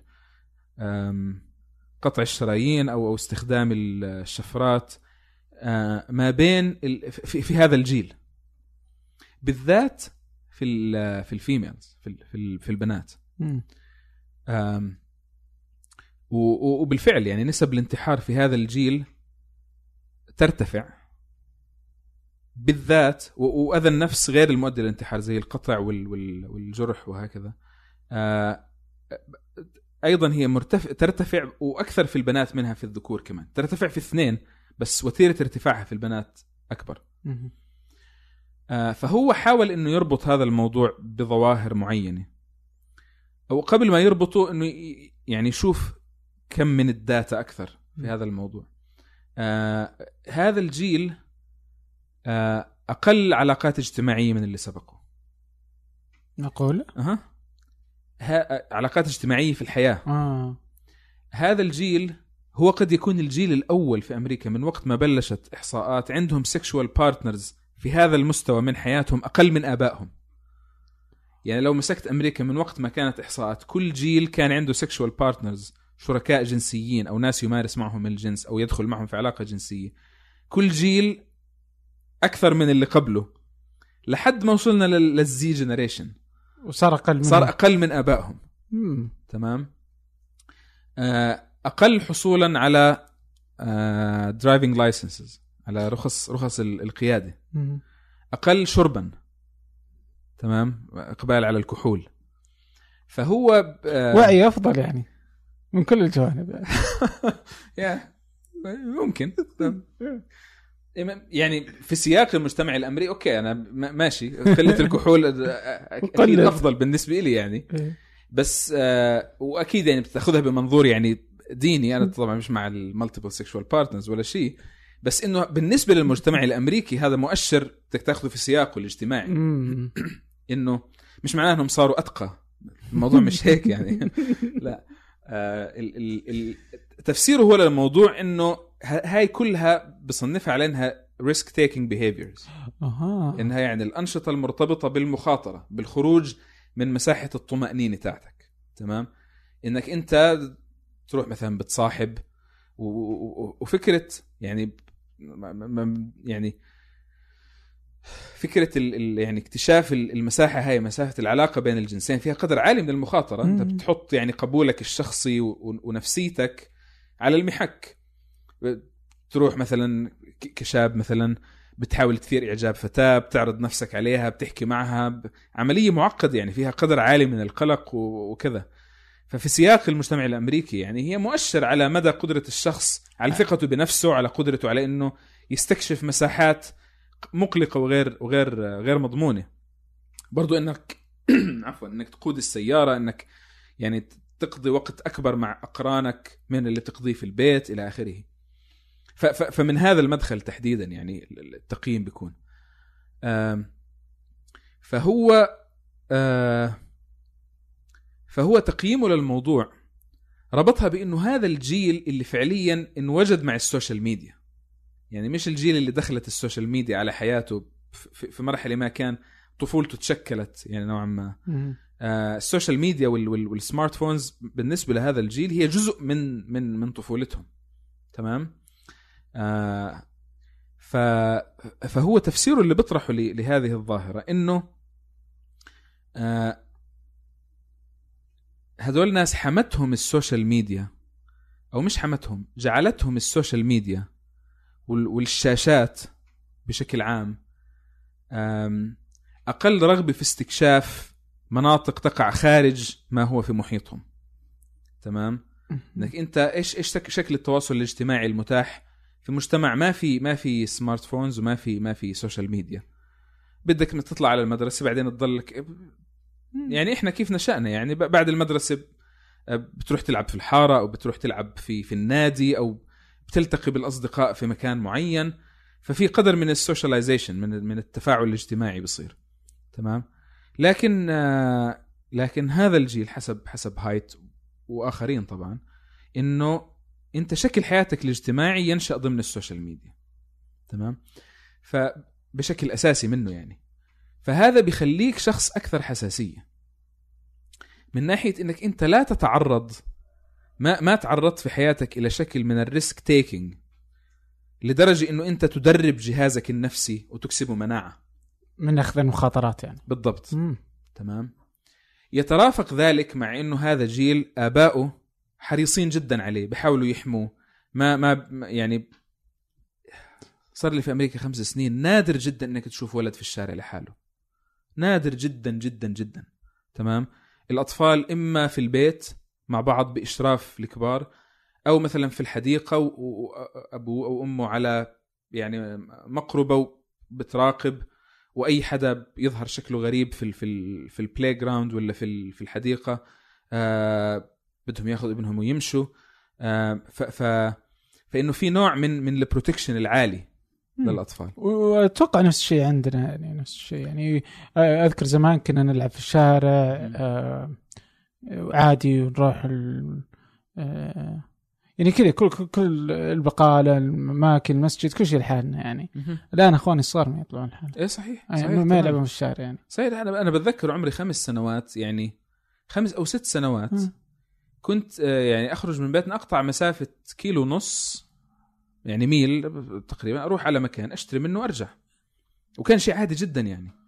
الآن بنتي عمرها خمس سنين ونص تقريبا صار ست سنين. مستحيل مستحيل. مستحيل أعملها يعني. وحتى لو صارت عشرة حتى تلقاها صعبة جدا. بالضبط. لا صحيح صحيح. ف... ف... فبالتالي في نوع من من ال... من الأمان ال- المصنوع حوالين حوالين هذا الجيل. تمام؟ آم... لكن هذا الجيل مدخله لل... لل...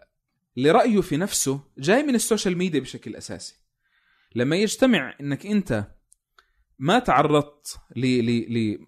لنشاطات مخاطرة في المجتمع اللي هي إذا بدك تقيس إحنا على مجتمعنا okay بلاش الشرب وال... وال dating والأشياء هاي زي ما أنت قلت إنك تلعب في الحارة إنك أهلك ما يكونوا حواليك وأنت بتلعب إنك تروح البقالة تروح مكان مثلا تشتري منه تروح على المدرسة لحالك وترجع لحالك تمام؟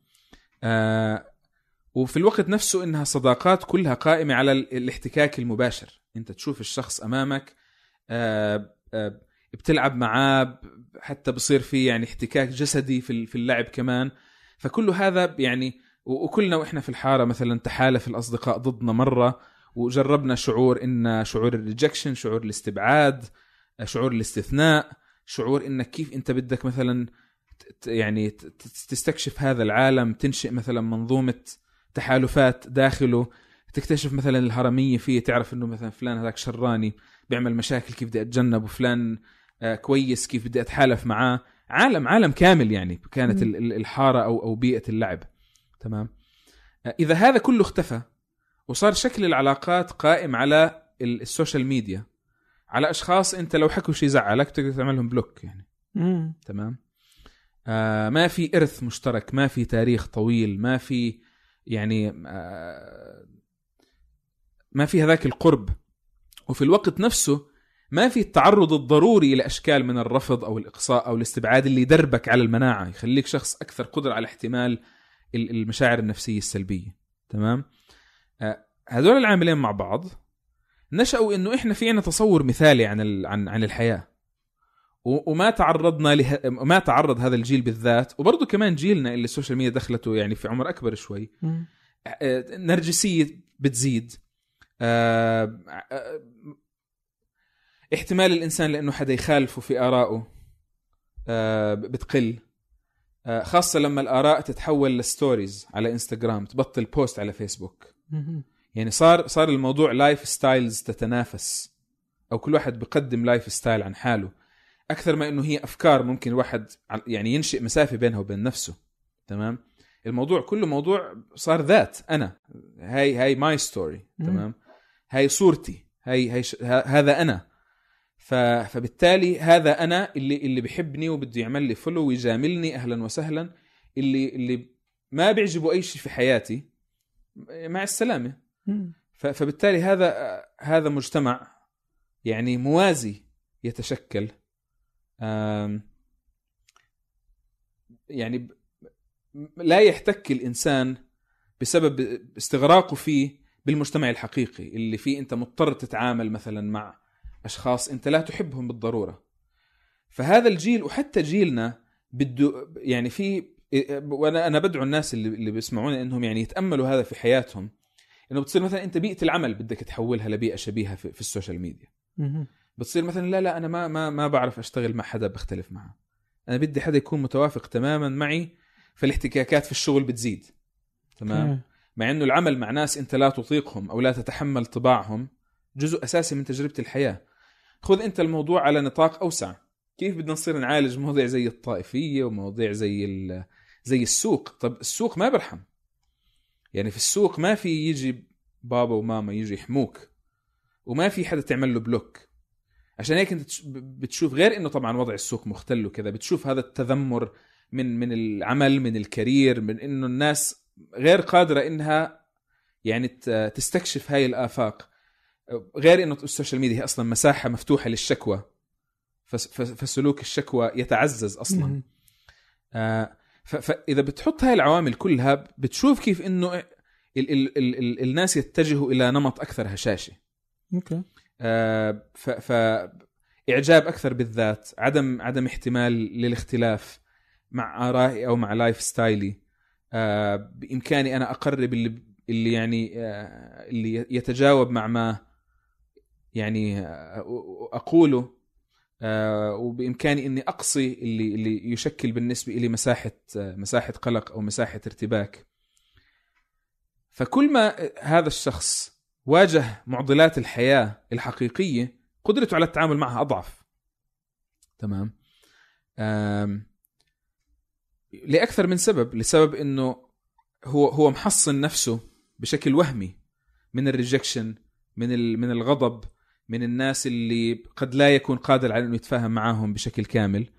فهو متصور إنه الحياة كلها ممكن تكون بهاي الطريقة.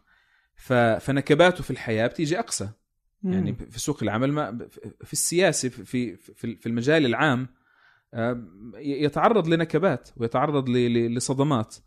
فهشاشة أكثر هشاشة أكثر. آه، غير إنه هذا يعني ينشئ بخلي الإنسان مع الوقت صورته اللي بيصدرها عن نفسه على السوشيال ميديا ممكن يصدقها. يعني ممكن يصير مصدق إنه هو الإنسان المحبوب هو الإنسان اللي كل الناس بدها رضاه ما حدا بده يزعله. وهذا بيكون يعني أكثر تفاقما في حالة ال- في حالة ال females. لأنه في في مكسب في مكسب جنسي من من من مجاملة المرأة على ال social media. وهذا الشيء يعني ينبغي انه يكون يعني يعني معروف ومطروح. الموضوع مش محايد. تمام؟ وأظن هذا شيء ملحوظ. يعني الناس ممكن تشوفه. انه يعني حدا حدا بيشكي من من موقف معين على السوشيال ميديا. آه. رجل بيشكي شوف كيف استجابة الناس معاه امرأة بتشكي شوف كيف استجابة الناس معاها يعني. آه فبالتالي هذا من جهة يزيد الهشاشة ومن جهة يزيد يعني تصور مثالي غير حقيقي للناس عن المجتمع. فلما يوا- يواجهوا مشاكل حقيقية في حياتهم قدرتهم على التعامل معها أصعب. Okay. تمام؟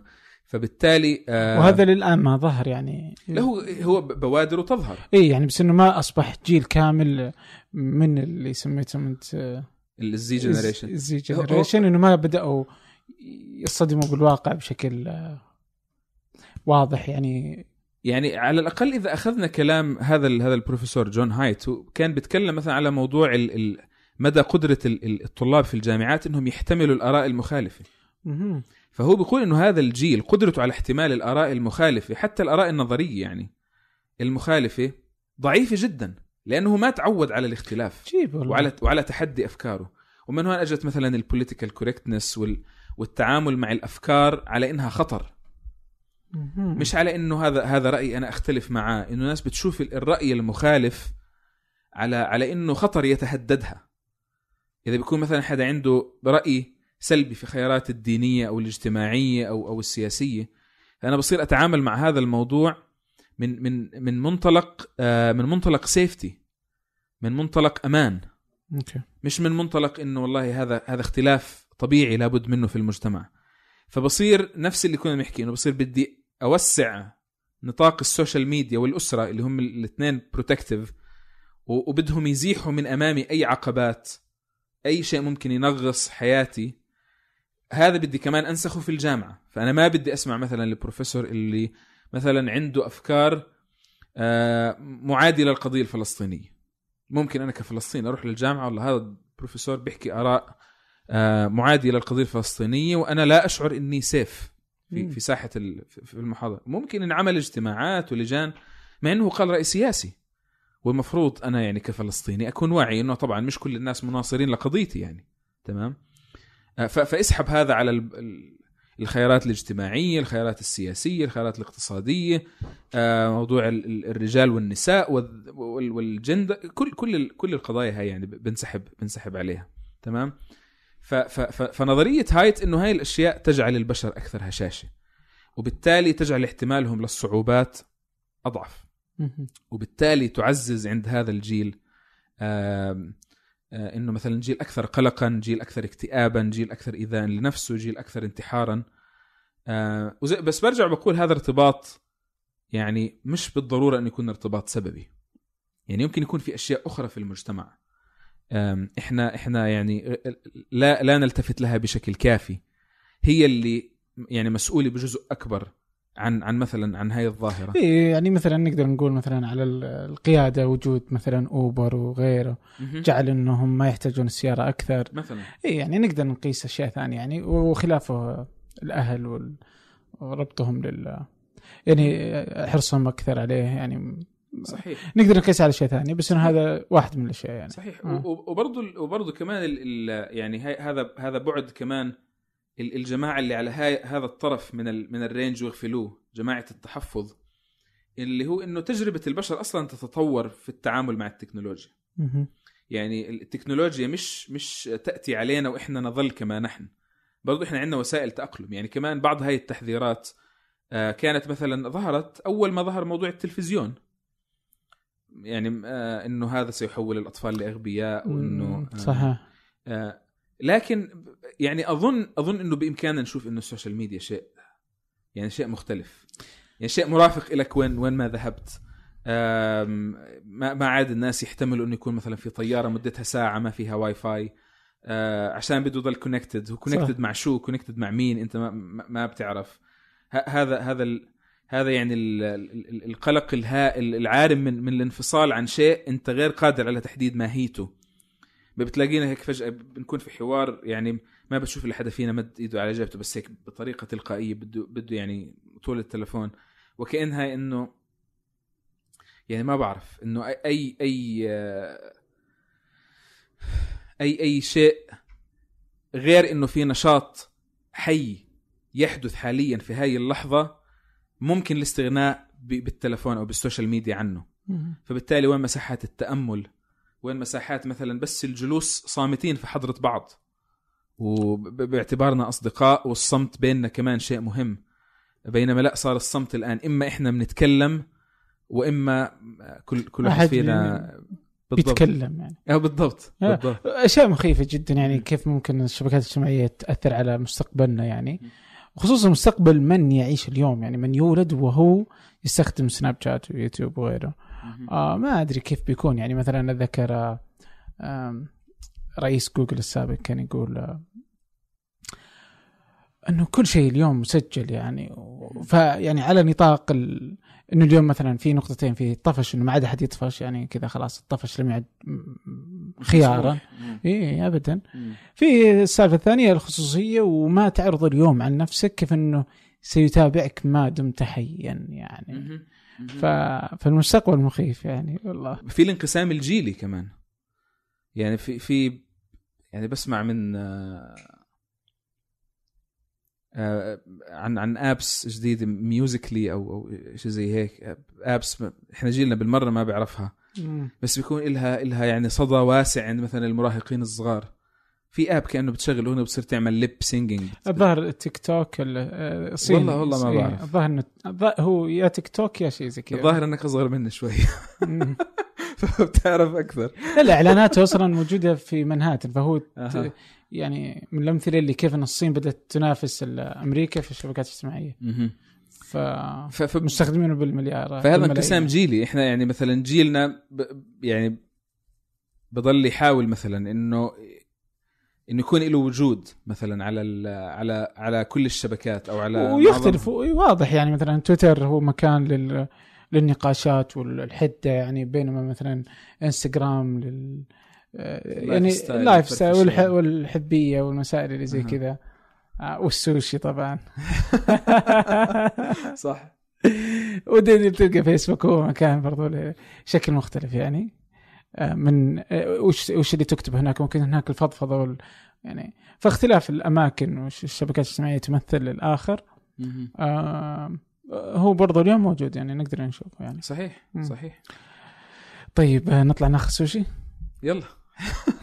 السوشي دائما مرحب فيه في أي وقت. الله يعطيك العافية. شكرا جزيلا لك. العفو. آه، ممتن هذه الحلقة الثانية يعني. أنا الممتن والله. ف يا يا إحنا نسجل اليوم إيش؟ آه رقم قياسي في مدة الحلقة يعني. أوه والله هذا بسعدني إن شاء الله إن شاء الله. جمهورك عظيم بالمناسبة. أنا يعني جمهور ثمانية الصراحة إني سعيد جدا فيه. وأنا ممتن يعني لك شخصيا على سعتك وهدوءك وإتاحة الفرصة. ولجمهور ثمانية وجمهور فنجان. الحقيقة جمهور رائع يعني. الله يعطيك العافية والله. تعليقاتهم آه، جميلة جدا و... ومتابعتهم واهتمامهم الحقيقة شيء شيء مسعد جدا. الحمد لله. فأنا سعيد جدا يعني وأنا أنا الممتن. والله الله يعطيهم العافية يعطيك العافية. شكرا جزيلا. شكرا لكم. هذا فنجان أحد منتجات شركة ثمانية للنشر والتوزيع. الأسبوع المقبل ألقاكم.